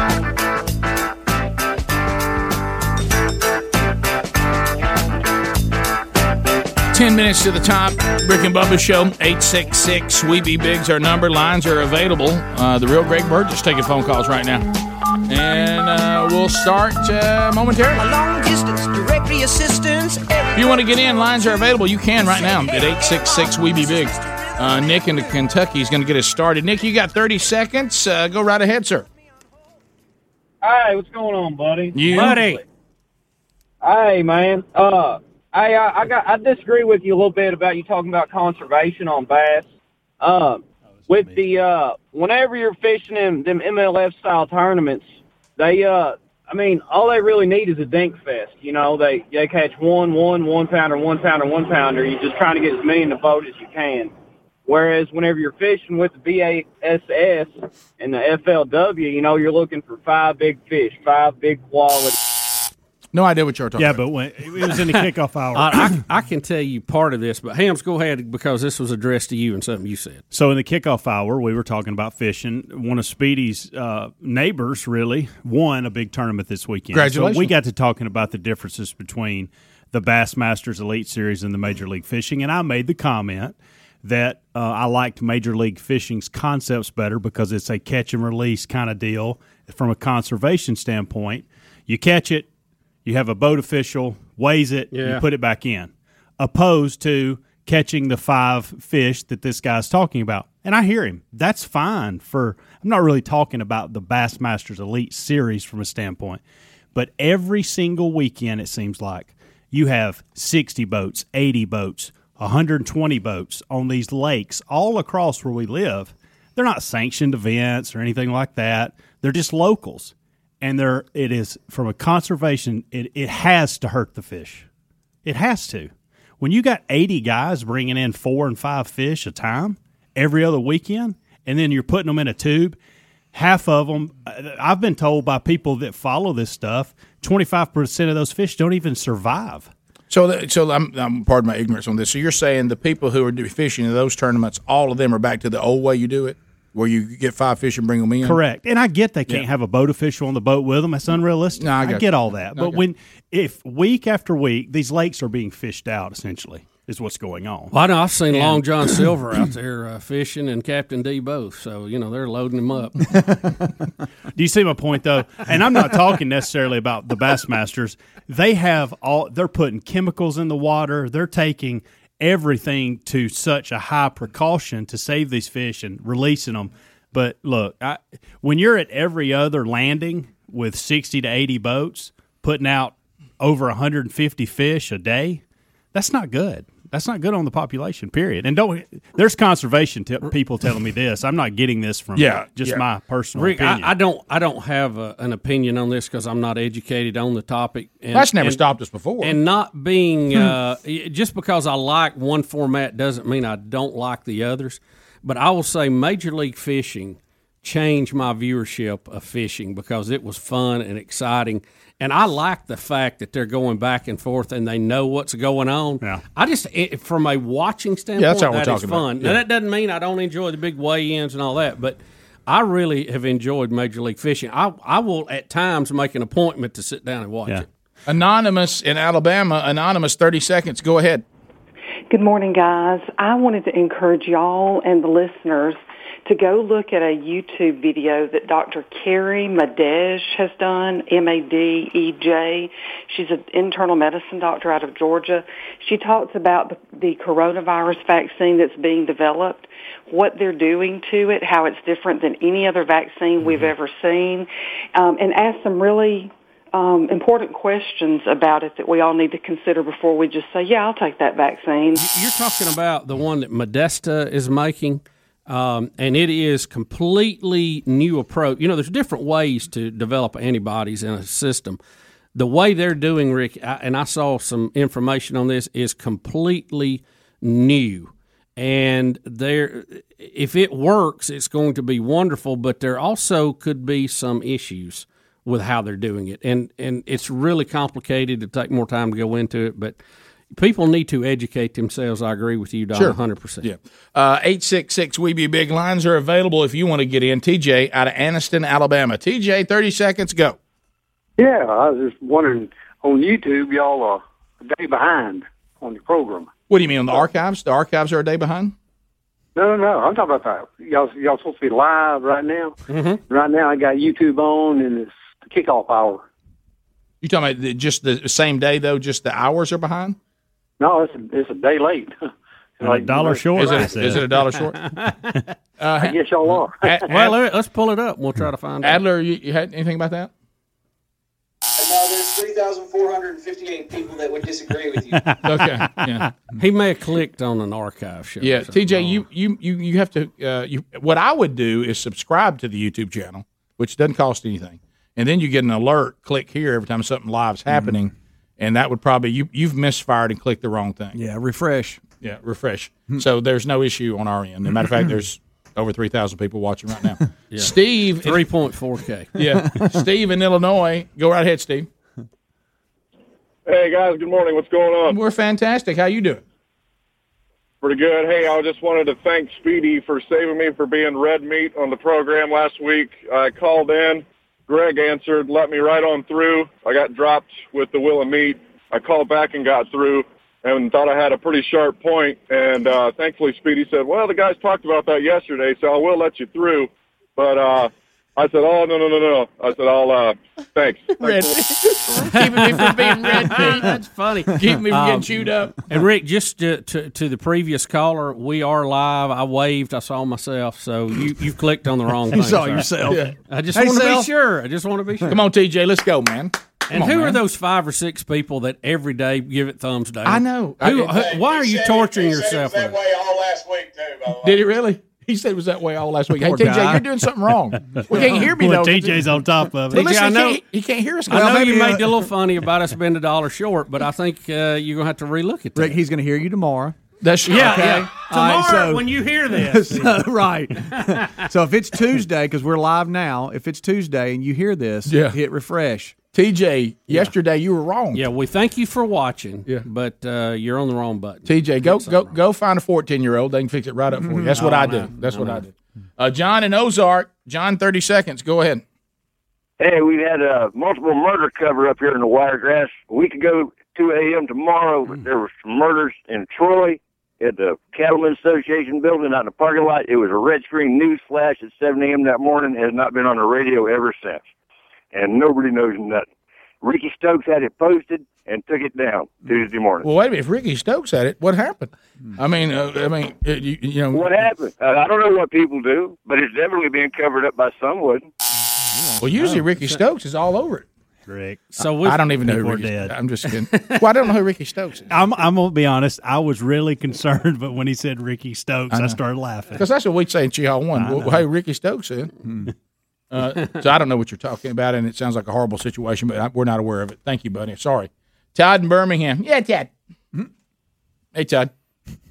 Hey, guys. Listen, hey, I was up at the Gridiron Men's Conference, and Huntsville did do an outstanding job getting in, getting out. All that was easy. And Rick, once again, look, I used to be a head football coach, and I took some couple of boys for the FCA conference you did in Gadsden, and I got to hear you speak again this Saturday, and I really appreciate what you said. Cultural Christianity is a big problem. Yeah, look, I'm a recovering cultural Christian, so I'm speaking about myself. When I get up and talk about cultural Christianity, which may be one of the biggest unreached people group in our country, especially in the South, I'm talking about myself. It'd be like you hearing from a former drug addict talking about being addicted to drugs. I've been there. I know it. I was in that delusion of cultural Christianity. And if somebody had not been brave enough to address it and say, can you really look at your life and see the proof of redemption, the way you live your life? So Jesus just has no power to change people at all. You still live in deliberate, perpetual sin. Well, that don't say much about Jesus. And I went and I dealt with that. And of course, I didn't know much about the Bible at the time. So it's easy to not be convicted if you don't know what the scriptures actually say about what it looks like to be redeemed, and I was thankful for that. It saved my life. It really did. And that process is continuing on the sanctification process, but I think it's something that sometimes we allow to go on, and we need to understand that just like I was, these people are just as lost as anyone who never makes a declaration of any kind. And the way you find out whether you're a cultural Christian or not is you go to Scripture and look at your life and apply it, and we're not talking about stumbles. That's not what we're talking about, but we are talking about lifestyle and perpetual deliberate sin. The Bible says that shouldn't exist in the life of the redeemed. Top of the hour. Thanks for being with us. If you leave us, have a big day. Rick and Bubba, Rick and Bubba.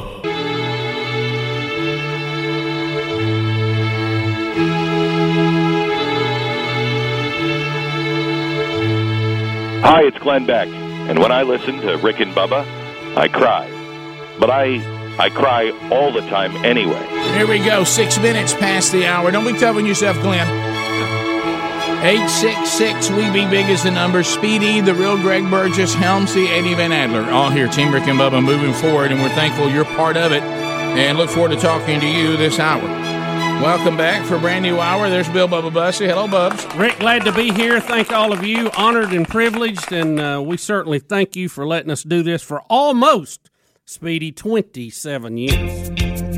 Kamala Harris update. We watched ABC over the weekend, try to be sure that they could answer and coddle the new ticket between Biden and Kamala, and we have an update. We'll all sing together. Kama, Kama, Kama, Kama, Kama, Kamala. Kamala. Kamala. Right here, Kamala. Come on. Kamala Harris update today. Everybody, hey! How to sell a contradiction. Let's all sing the name. You come and go. You come and go. Who? Kama, Kama, Kama, Kama, Kama, Kamala. Vice President, I wanna be. Kama, Kama, Kama, Kama, Kama, Kamala. So I tell you, one of my favorite things we do on the show that not a lot of people do, honestly, is make up lyrics as we go. Oh, yeah. And you're doing yours and I'm doing mine. And every now and then we realize that one of us has got a good line and we'll just join the other line. Yeah. I don't know if you've noticed that. Shift it right over. You don't see that in a lot of shows nowadays. It's not considered professional, but I enjoy it. Be careful. I know Hams loves it. Yeah, be careful when referring to Senator Kamala Harris. We have a radio broadcaster who's been fired. Undoubtedly, now, and I don't. Careful. Can I even say? I mean, it wasn't like a slur. I don't know. I remember I went through this in South Africa. How the whole world doesn't get on the same page about things that some places it's offensive, some places it's not. Now, if I'm right here, and help us if you can. You can say that we need more people of color. Can you say that? That is, according to this story, that is the correct thing to say. Okay, but you can't say the NAACP, right? Which would refer to her the way the announcer did, and he got fired for it. Mm-hmm. The announcer's been fired because he recognized her historical moment of being the vice presidential nominee.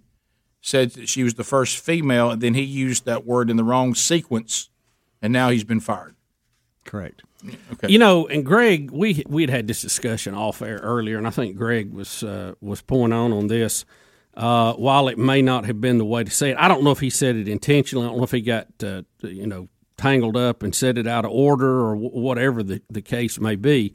I really don't think that it's worthy of firing. I mean, maybe he gets in trouble. Maybe he has to sit down, have a time out, just correct him, or what out. I mean, but yeah, I just feel like this whole cancel thing is just a little bit out of control right now. Well, I'm with you guys. I didn't hear his tone or how he said it or anything, and maybe that's the problem. But if he just simply got adjectives out of order, and he said, "Hey, I just meant that she was the first female vice presidential nominee of color. That's what I meant because she is Indian and she is Jamaican and." And she's like a lot of the rest of us. She's a whole bunch of things. And I may be wrong if I read this correctly. It wasn't like they were commenting and he said, "Hey, she's the first." It was almost like coming up in the news, and it was like the announcement. I think it was even so that shows you he says, like he just went off the cuff and was being. No, I think he didn't realize he was saying anything wrong. And if you want to correct him, that's fine. But I don't understand. Y'all, of course, we don't take time to look at what anybody's intent is. Well, I'm concerned. I mean, with the possible exception of one or two words that you can't say. Yeah, I'm just against a word getting you fired. I just think that's a little severe. You need to go with intent. Yeah, do whatever, make corrections. I just don't think taking away someone's ability to pay their bills over one word that was said is. And like I say, back to this. It just seems like, I mean, obviously intent and content plays a big role in what I'm saying, but that just seems a little much. Who wants to walk around in a world that has a First Amendment right, by the way, knowing one word can end the way you make a living? Yeah, well, he said he apologized. He said, "I never meant this to be malicious at all. I was simply stating I didn't know this." You're right. He was trying to do people of color, and it came out that way probably. But I'm like y'all, though. It's kind of hard to fire someone over that when you look at the NAACP, and it's still in their title.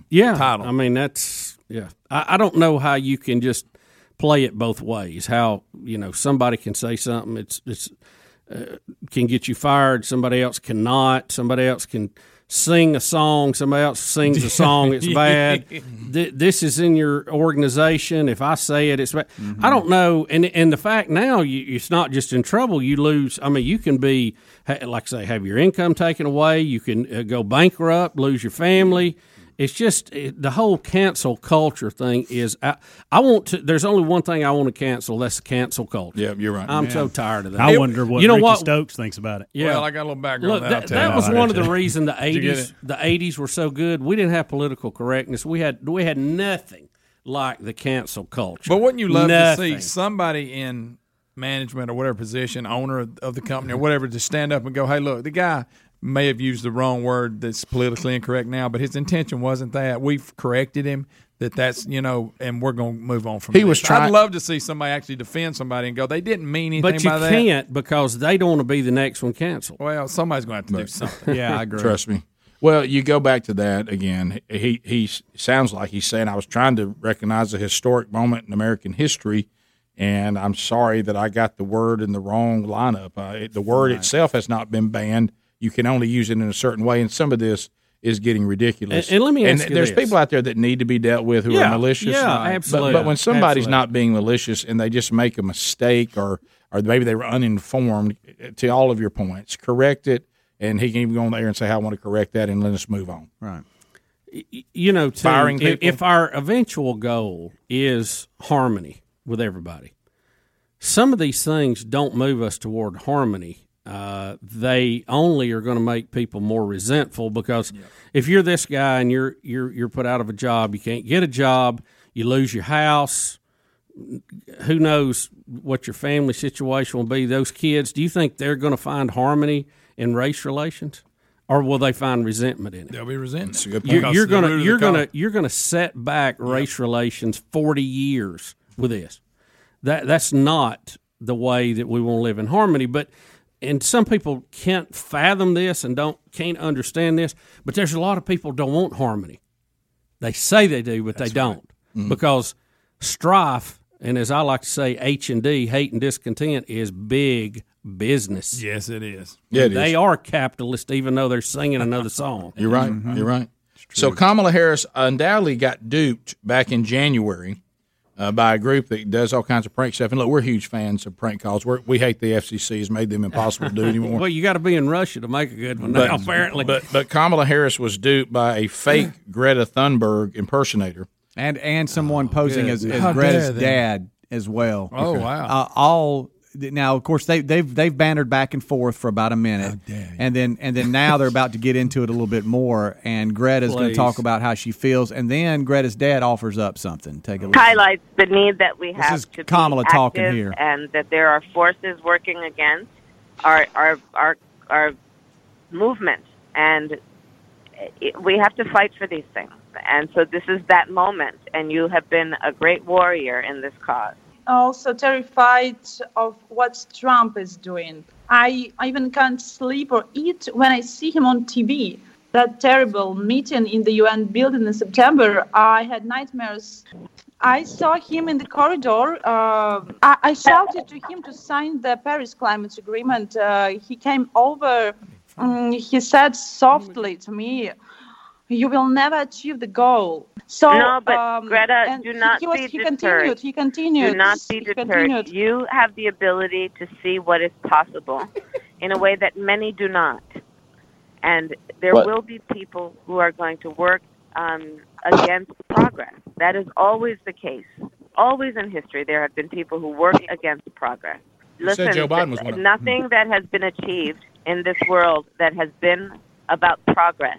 All right, her dad's about to jump in here. This is the nature of it. But it's very sick to behave like that. I mean, President Trump. Yes, it is. And it is similar to previous times in history when some people could not imagine how things can be different. And then leaders did imagine and could see it and led. And so you have been a great leader. Do not be deterred. So Greta has a recorder always with her, and when it happened, it's in my pocket. Oh yes. What? And it was in Greta's recorder now, and so if you would like to get it, we can provide it. Maybe this recorder can help you. In my side, thank you. That would be wonderful. I can testify against this terrible man. Yeah, definitely. And so she says she has recordings of Trump whispering to her that it won't happen. Y'all, that's not even a good Greta impersonation. Really, I thought it was going to be good. And we went, ooh, yeah, she sounds like her. That girl sounds way older than Greta. Yeah, she didn't even try to do a good one. That's terrible. So she tells them that we'll give you the recordings of it, and they're like, that would be helpful. Yeah. So Kamala Harris. So wait a minute, is that Russians? Is that Kamala agreeing to let Russians help with the campaign? Uh-oh. Rick and Bubba, Rick and Bubba.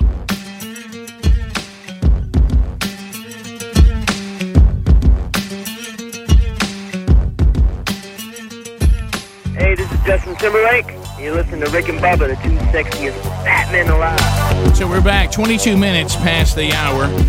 Well, some more updates today. Those of you that are wondering if Jerry Falwell Jr. will return to be president of Liberty University. I think today's story probably an indicator, probably not, because it looks like now that there's been almost like he's kind of purging and saying, "Hey, here's some things that went on," and cleaning house. Yeah, to me, which I think is good. You know, hopefully he can get his life together spiritually. Ultimately, that's the ultimate. It doesn't matter whether he's president at Liberty University again. He just needs to get right, as we all do, with our Creator. And so it looks like now there's he's admitted something that's been kind of, you know, this rumor's been out there for a while, and it looks like that he confirmed it today, or did over the weekend. Former Liberty University president. Look at that word "former." I think that's important too.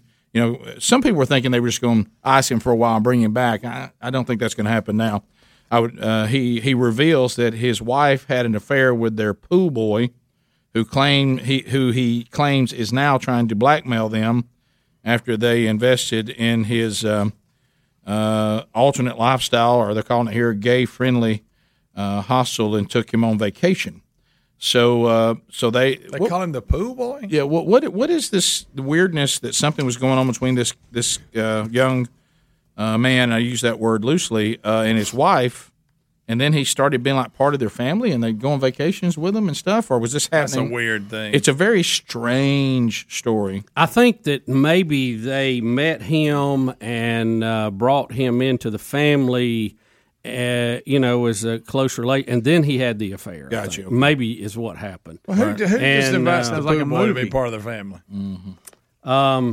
Sorry, and Rick, it went on. If you read Jerry Falwell Jr.'s total story on this, it's even got a lot more detail than the headlines about how all this went down and everything. It's a very, very bizarre story.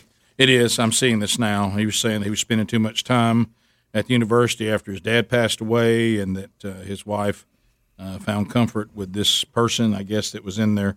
He said, "We forgave each other. There were indiscretions that may have been more obvious and apparent. I realized that there were smaller things I needed to do better too. I shouldn't have been afraid to admit, these things and reach out for assistance from mental health professionals who could have alleviated this pain and stress." He's talking about after he found out about the affair. So he lost 80 pounds. Said he's been living like a life of like a roller coaster, and he's glad to just finally get it out there. But he's claiming they're being blackmailed, so he just can go ahead and come out with it anyway. But then one of y'all said that the kids, the poo boy is denying all of it. Oh, so you talking about poo boy? Yeah, I'm just known as poo boy in this story. And then there's this. I don't understand that one phrase that's being used to describe this person. What is that all about? What do you mean? The part. What is gay friendly hostel? What does that mean? That's like a business. Hostels aren't they like hotels? They are. Yeah, yeah. He and some of his family, maybe it was a son or something, had gone in together to do this business, and Jerry Jr. was helping to finance it or donating to it or something. Anyway, so they decided at some point that they wanted to break relations with this guy. I see. And he said the more they tried to separate, the more hostile he got. Mm-hmm. And he had threatened to out him then at that point about the affair and all this stuff. And then I think they tolerated it for a while. And then Jerry Jr. finally said, well, we're just done with it. We're just going to come clean. We're going to clean all this out, and it's out there, and it's not hanging over me anymore. Well, hopefully that can be some restoration, and I think now this also makes it easier on a board that, unfortunately, throughout time that Jerry Jr. has been the president, at times, I'm just saying it looked this way, maybe it wasn't the case, but, like we've also told scripturally, let's not have the look of something that doesn't look good, and that is, it seemed like this board were maybe too much yes people, as opposed to holding accountable people. And now this makes their life easier, too, to say, look, we all know he's admitted, look, he's had all kinds of problems. He's got a lot to work out in his life. Hope he does. But we don't need to have him president here anymore.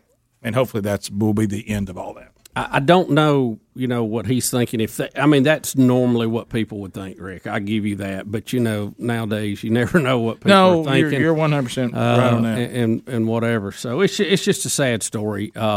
He said that him and his wife had forgiven each other And if you, as you read the story, he says, of course, you know, I'm a man, I've lusted, shouldn't have done that. He said I was guilty, obviously, of not being there for my wife. Mm-hmm. So he said, you know, I have a part in this too, which I thought was outstanding on his part to admit that. Well, how about this? If you look at Scripture, the state of our wife's spiritual life and behavior, we're held accountable for it. It's clear. And you know? Something we've talked about a lot on the show, we've dealt with it at different times. We've had some fun with it when we had Pastor Appreciation Day. But, you know, ministry work it can take away from the family, and sometimes families pay huge prices for it. So it's a balancing act, and it's a tough one. Yeah, and it doesn't matter if you're building an internet company or trying to spread the gospel; it can get you can get stretched. No question. I didn't know the background on it, and one of the things, and this with the point you're making, still 100% valid. That dad had a call to ministry that son probably didn't have. Still, we're all held if you claim to be a follower. Or maybe different. Yeah, or if you're a follower of Christ, then you're in ministry wherever you are. Right, and that was the claims that Junior made as well. But that he really had been a business mogul who was called in to help Liberty when Dad died and helped Liberty financially and to get – they've made some huge strides under his leadership. I don't think this is a story of failure of leadership from his standpoint. Just spiritually it is. Showing the human side of how things can get out of hand. Yeah. But they were saying this is surprising – but it would be more surprising if this was Dad with these problems as opposed to Son with these problems. Yeah. Dad, as it's often been quoted, Dad got in trouble too, but for the right reasons. We'll be back. More of your phone calls coming up right after this. Rick and Bubba, Rick and Bubba.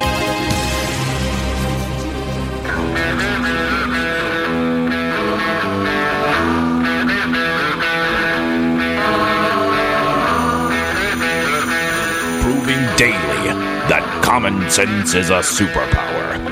American heroes, Rick and Bubba. 35 minutes past the hour. Here we go. Cook's Pest Control and Centricon teaming up with the Rick and Bubba Show. There's no better termite protection. I mean, it builds a fortress around the property. You got to keep them out, Bubba. You can't let them in. Nope, keep them out. And Cook's Pest Control can do a great job, but they do any kind of pest control. Boy, this time of year, wow, the bugs, wow, the pest. And this is a great time to be on the Cook's Pest Control team. And if you'd like to put them on your team, there's no obligation. They'll even come out and do a free evaluation of your home or property and say, here's the problems we see, here's what we need to do, and then you decide if you want to use them or not. But we love them, and we think you will too. And they'll do a fantastic job for you, just like they do for us. Then you can sing with us, looky, looky, looky. Here comes Cookie, Cuts, Pass, Got Chop. Bubba, quick coronavirus update.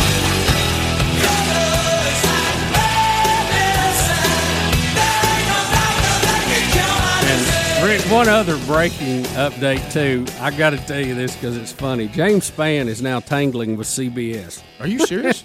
He put a tweet out. CBS has a story out this morning. Back-to-back major storms barrel toward Gulf Coast. Oh, here we go.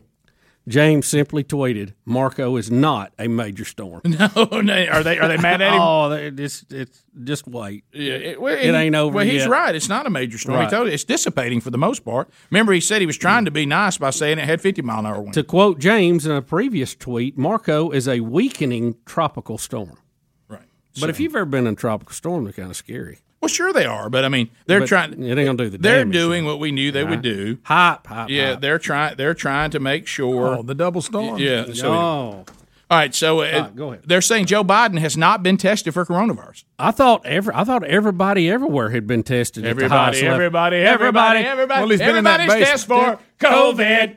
But they're saying that he has not been tested. His deputy campaign manager says has not been. Should we get Joe tested? I bet he's not been tested for anything else either. He claims he's up for 2 terms. Y'all say that? All right, he can absolutely do 2 terms. Look, of course you say that. You know, and you know what I'd say too. What are you going to say? I'm falling apart. Rick, please vote for me next week. Rick, do you think you know who you are and still be alive in 8 years? Yeah, sure I will. What else am I going to say? No, I don't think so. No, I may not make it four. NFL has 77 apparently false positive COVID-19 tests. Oh, we told you this was going to happen. Rick, we even talked about that. The tests are not reliable right now. And no, they're not. A lot of these people who are quote-unquote asymptomatic simply got a false positive. Mm-hmm. They didn't have it, and they're getting positive. But with this one, Rick, this is 77 players in the NFL were taken out of lineups, drills, and all that. They have since been – because some of them have gone, this is ridiculous. I feel nothing. I am fine. And they got to looking into it and retested. Guess what? After they were rescreened and retested to the 77, guess how many were positive? Zero. 77 mistakes. Errors, and people could you could end up losing, like we said, your starting position, your start, and your livelihood. And so now, when someone says, "Well, we got this one tested positive," we go, "Well, maybe we don't know." So the tests are unreliable, and they're unreliable everywhere, by the way. Yeah, well, because I bet the NFL has a pretty good test. And they test them every day. They tell us to follow the science, but it's like computer programming: junk in, junk out. Mm-hmm. We got to have good tests. That's where it all starts. And we rushed them all in. I know we didn't have any, and the media was crying, and Trump's not doing anything. Everybody rushed, and they're a half A test. That's the bottom line. They are. Right. That is the science, folks. It is. To Brett in Huntsville. Brett, welcome to the Rick and Bubba Show. Go ahead. Hey, guys. Hey. One of the things that I think if we can learn from this Jerry Falwell Jr. Story, especially as men and men who travel, we need to have accountability somewhere with somebody that we know that when we have those problems, it's not going to go any further than there. We're not going to be judged, and they'll love us back to the point where we need to be. Yeah, I actually, and maybe stay-home wives too. Yeah, right. Yeah, men, all people need accountability, not just men. Yeah. But I'm not near as far as normally when I go on the road now. It's very rare, show-wise, or going out and doing men's ministry wise or speaking somewhere. It's very rare now that I'm stay overnight, very rare. But in the early days, it wasn't as rare because didn't have access to the, the travel and things like that. And as far as an airplane or anything like that. So I used to have to stay overnight a lot. And I had guys inside my accountability group from our small group at church, and they would call me literally and say, all right, so have you called the front desk and be sure that porn channels are turned off? And I would say, well, I'm not going to watch porn. They said, well, you won't if they turn it off. And then they would say things. Have you got your Bible with you? Yes. Do you have it open? Have you called your wife yet? And they would ask me the very hard questions. And you're right. You need that kind of accountability. Almost to a browbeating, Yeah, you do. And you need to have those guys that when you face them, you know what they're going to ask you, and they're going to ask you difficult questions. And if you don't answer them honestly, they know it. When you have that kind of – look, we're human beings. As long as we're in this fallen state, you got to have accountability. You got to answer to somebody. Rick, here's the thing. And we all answer to God. We always talk about peer pressure and how it can push you to do bad things. Mm-hmm. But peer pressure can also push you to be accountable, too. Mm-hmm. And that's what it is. I mean, it is a form of peer pressure, but it's like in here. You don't want to come. How – much do we all live in fear of being patient zero, because you'll never hear the end of it. Yeah, and it's going to happen. And I know that's not a decision you make, but just to make the point of, oh no, I don't want to let the team down. I'll be a greasy spot in the road. Yeah. I don't want that. Yeah, or go out there and do something stupid in your life that compromises this whole thing. That's the thing, you're just letting the team down. You got to hold each other accountable. I have people who text me during the show. Hey, y'all sounding like Howard Stern right now. You want to get this ship headed right in the right direction? If we get off on the wrong deal, you got to have that kind of stuff. Clayton in Mississippi. Clayton, go ahead, because we do make mistakes. Yes, sir. How y'all doing, Biggin? We're great. Good. I heard you a minute ago saying it was the husband's responsibility to lead his wife to God. It's husband's responsibility to be in charge of the spiritual health of the home, and scripturally to be the spiritual leader to his wife. Yes. To his wife. Okay. My wife grew up. She wasn't. She never went to church. Her mother never took her to church. I grew up in church, and I thought it was my responsibility to lead her to God. And we were going for a while, doing good, and then we kind of backslid and fell off when we stopped going. And we split up, and we've been split up since February. And I still feel like I have a responsibility to try to get her to accept Jesus in her heart. She flat out told me that she doesn't believe, that every time she tries to believe that stuff. Sir, I don't mean to interrupt. Can I ask you a difficult question? And it's going to be difficult. And yes, look, and I'm a guy that did marriage wrong and blasphemed what God deems holy. And through my redemption and learning and the process and still being sanctified. So this is not coming from a self-righteous place. But if you were a person who was redeemed and you were a Christian, why did you marry a woman that wasn't? The classic. She had a very good heart. I mean, that is a good question. Well, because Scripture tells us. The Bible warned you. Yeah, Scripture says not to do that. Well, she didn't flat out come out and say, "Hey, I don't believe." But it's obvious. Give it a try. Yeah, well, it's obvious, and you've admitted to it. And I'm not trying to browbeat you. I'm just saying sometimes we're just being accountable. Just like in my life, the problems I have in my life. If I had done things the way God said to do these things, even in marriage, I wouldn't have some of the obstacles that I have. So it's just, I was just trying to say once again, the way God said to do it was probably right. Well, because not just to be dictatorial, but it would create less headaches for you. You wouldn't have to be calling the show today. So now you're in a situation where she did not respond to the spiritual leadership because she wasn't a believer to begin with, and now you guys are separated.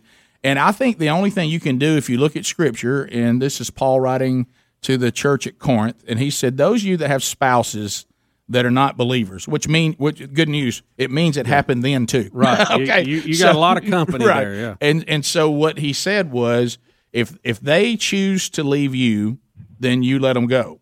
But if they don't, you live out the faith in front of them and let them see in your life the redemption that you have in Christ, and that may be used to bring them to Christ. You're not going to argue her to Christ. She's also, you admitted, and she also did what happened to Solomon, happened to David, has happened to most every man. Instead of you being the right influence on her, she was a negative influence on you spiritually. You said yourself, y'all got out of the church, you backslid. And it was my fault, right? It was my fault. So now you don't have any credibility. So now what you're going to have to do is live a life of credibility, and then when she sees that, then you're going to have an opportunity, just like with me. One of the things that I had to struggle with the longest, and I'm still struggling with it, is when am I going to get to the point where people look at my faith and I have integrity? And in the beginning, I didn't have any integrity because all people could remember is who I used to be.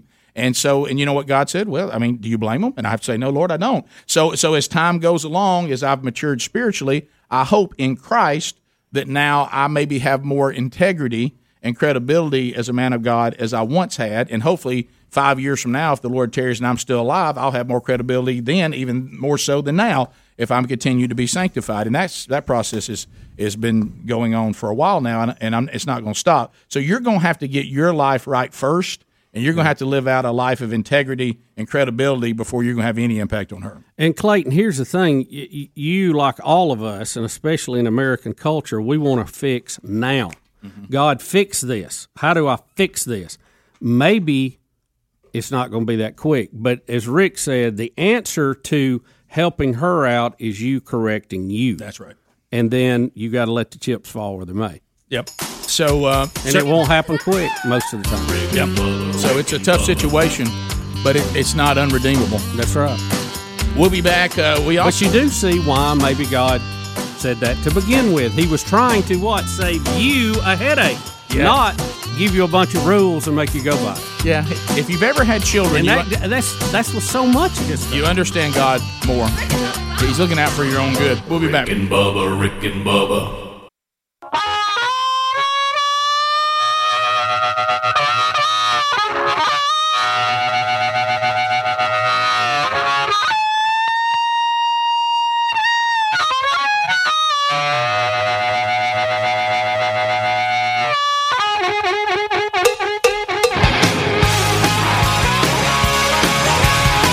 We're back, 8 minutes to the top. Evil dictator updates. More stories about Kim Jong.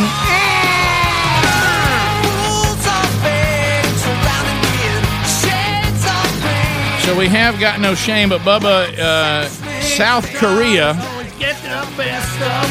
But they're claiming once again that Kim Jong-un,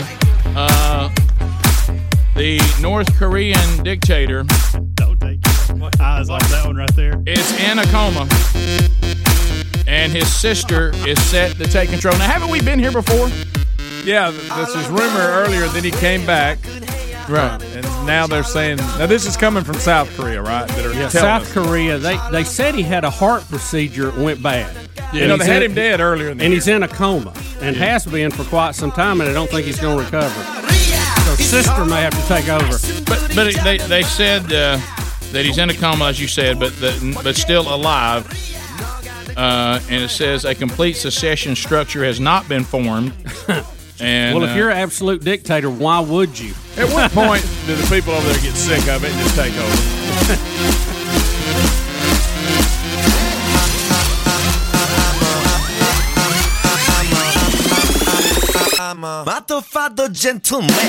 So, I would say, Greg, if I was the North Korean people, now you got to figure out where the military is. That's the biggie. That's the key. Since you don't have guns, when they take away all your guns, the military has to agree with you. Yeah. Because if they don't, you got no chance.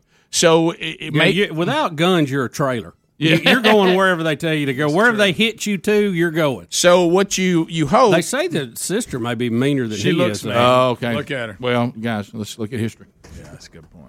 Guys, I just did this. You mean like Bloody Mary? No, listen to this. Listen to this point. That ain't a drink. That was named after a queen. But listen to this point, and it is absolutely biblical. We're putting together the curriculum for next year right now for themanchurch.com. We're recording it now, and it's going to be about 8 men of the Bible, and it's just going to be called Real Men. The first one is the pursuit of Christ-centered masculinity, and I was going through the thing, and we talked about it before, but going back and reading it again. So Elijah is going to be included in that, a 5-week study on Elijah. Guys, Elijah stood there as the only person representing the one and only living God against 450 prophets of Baal. Slayed him. He slaughtered them, and then found out that Jezebel was mad at him and ran for his life and told God he was ready to be done. All it took was one crazy woman to be mad at him. 400 men he wasn't worried about. Fill the valley with blood, by the way. And he hears that Jezebel says, by the way, you'll pay for the... He then goes to him and says, I'm done. Can I retire? I'm out. Yes. You get the... If you get a crazy... And she doesn't look happy, No. She's always got a frown on her face. And, if you're in charge... Oh, look at that, man. If you're the leader of a country, you've got everything at your disposal. Why so sad? Look, and we don't know... She's got that John Kerry look. No, we don't know whether this is true or not. That's what they're saying. This is what South Korea is saying. That's what somebody's saying. Let's go to Wes in Spanish Fort. Wes, go ahead. You're on, buddy. Talk about changing the subject. I'm going back to y'all's football, the football game commentary. Yes. I thought everybody knew this, but to dry your shoes, put them down in front of the refrigerator with the open side toward the vent. That'll work. They'll be dry in a day. Greg, don't want them today. Want him take a day. You're talking about the warm exhaust coming off the refrigerator. Yeah. Never heard of that. That'll work. We used to do that too, but I tell you, I've got boot dryers everywhere now. That's the best. That's one of the best inventions I've ever it's not much. They're $20, and I dry my shoes on. You remember my feet used to stink, Rick. It was a combination of butt and Cheetos. And Cheetos, yeah. And now I don't have any problem with it just because I dry my shoes out. Go back, somebody right now. Well, it kills somebody. Speedy's not in here. Don't have time for it today. Make a note now. You smell my shoes like it's a ventilator. Get them off. Let's smell them. Make a note tomorrow. Rick, let me ask you something about something you heard in one of the messages at Gridiron that you forgot to tell us. Great. And I'll talk about it on tomorrow's shoe. It's fine. Show. My goodness. I think he just inhaled his shoe. It's fine. Either that or he's got COVID. Pass it around. That may be it. I think he's got COVID. That's good. I'll tell you that I love a good demonstration. We got time. We need to go to these. Well, we're running out of time. Yeah, we are. But how about tomorrow's show? Remind me about Dead Downwind and Mark Whitlock. That was the most impressive. I remember that. You know, I demonstrate that was. I remember that to this day. That was a game changer. Make a note of that. Make a note of something I heard and I forgot to tell y'all. And I can't wait to see if y'all knew it or not. And I'm gonna let everybody smell my shoe tomorrow. Jane and Clanton. Jane, go ahead. The COVID test. Hey, Rick, you had talked earlier about someone pointing out that you were not living faithfully as a Christian. Yes. And I guess my not even close. Is, yeah. Well, but you were still saved. I'm assuming. I would have a hard time supporting that scripturally. Yeah. So, in order to go to heaven, then you have to obey the gospel. No. If you have been redeemed. You the result of that all throughout Scripture. And we're not talking about perfection because we still have the flesh, but the Bible is really, really clear. Matthew 7, a healthy tree cannot bear bad fruit. Many will say to me, but only those that do the will of my Father. The rest of them, I don't know them. You see 1 John chapter 2, verses 4 through 6, anyone that says they're with him but they don't obey him is a liar. John 14, if you love me, you obey my commands. Right. So I'm just saying that if you looked at my life for 13 years of deliberate, perpetual sin, there was it doesn't say much about Jesus. If the Holy Spirit was in that life, then the Holy Spirit must not be very, very powerful. And we're not talking about perfection. We're not talking about never making a mistake and stumbling, but perpetual, deliberate sin. Read 1 John chapter 3 today. 1 John chapter 3. You're talking about willfully sinning. Yes. Like what's in Hebrews 10? Yes, that's what I'm talking about. Continue to willfully sin. Well, then what's the line? Where do you know that you are saved? If you don't have to obey, yeah. Well, where is that line then? Yeah. I mean, if can you really look at your life and not tell whether you're saved or not? I mean, if you can't, then you probably have a problem. Top of the hour. Thanks for being with us. Rick and Bubba, Rick and Bubba.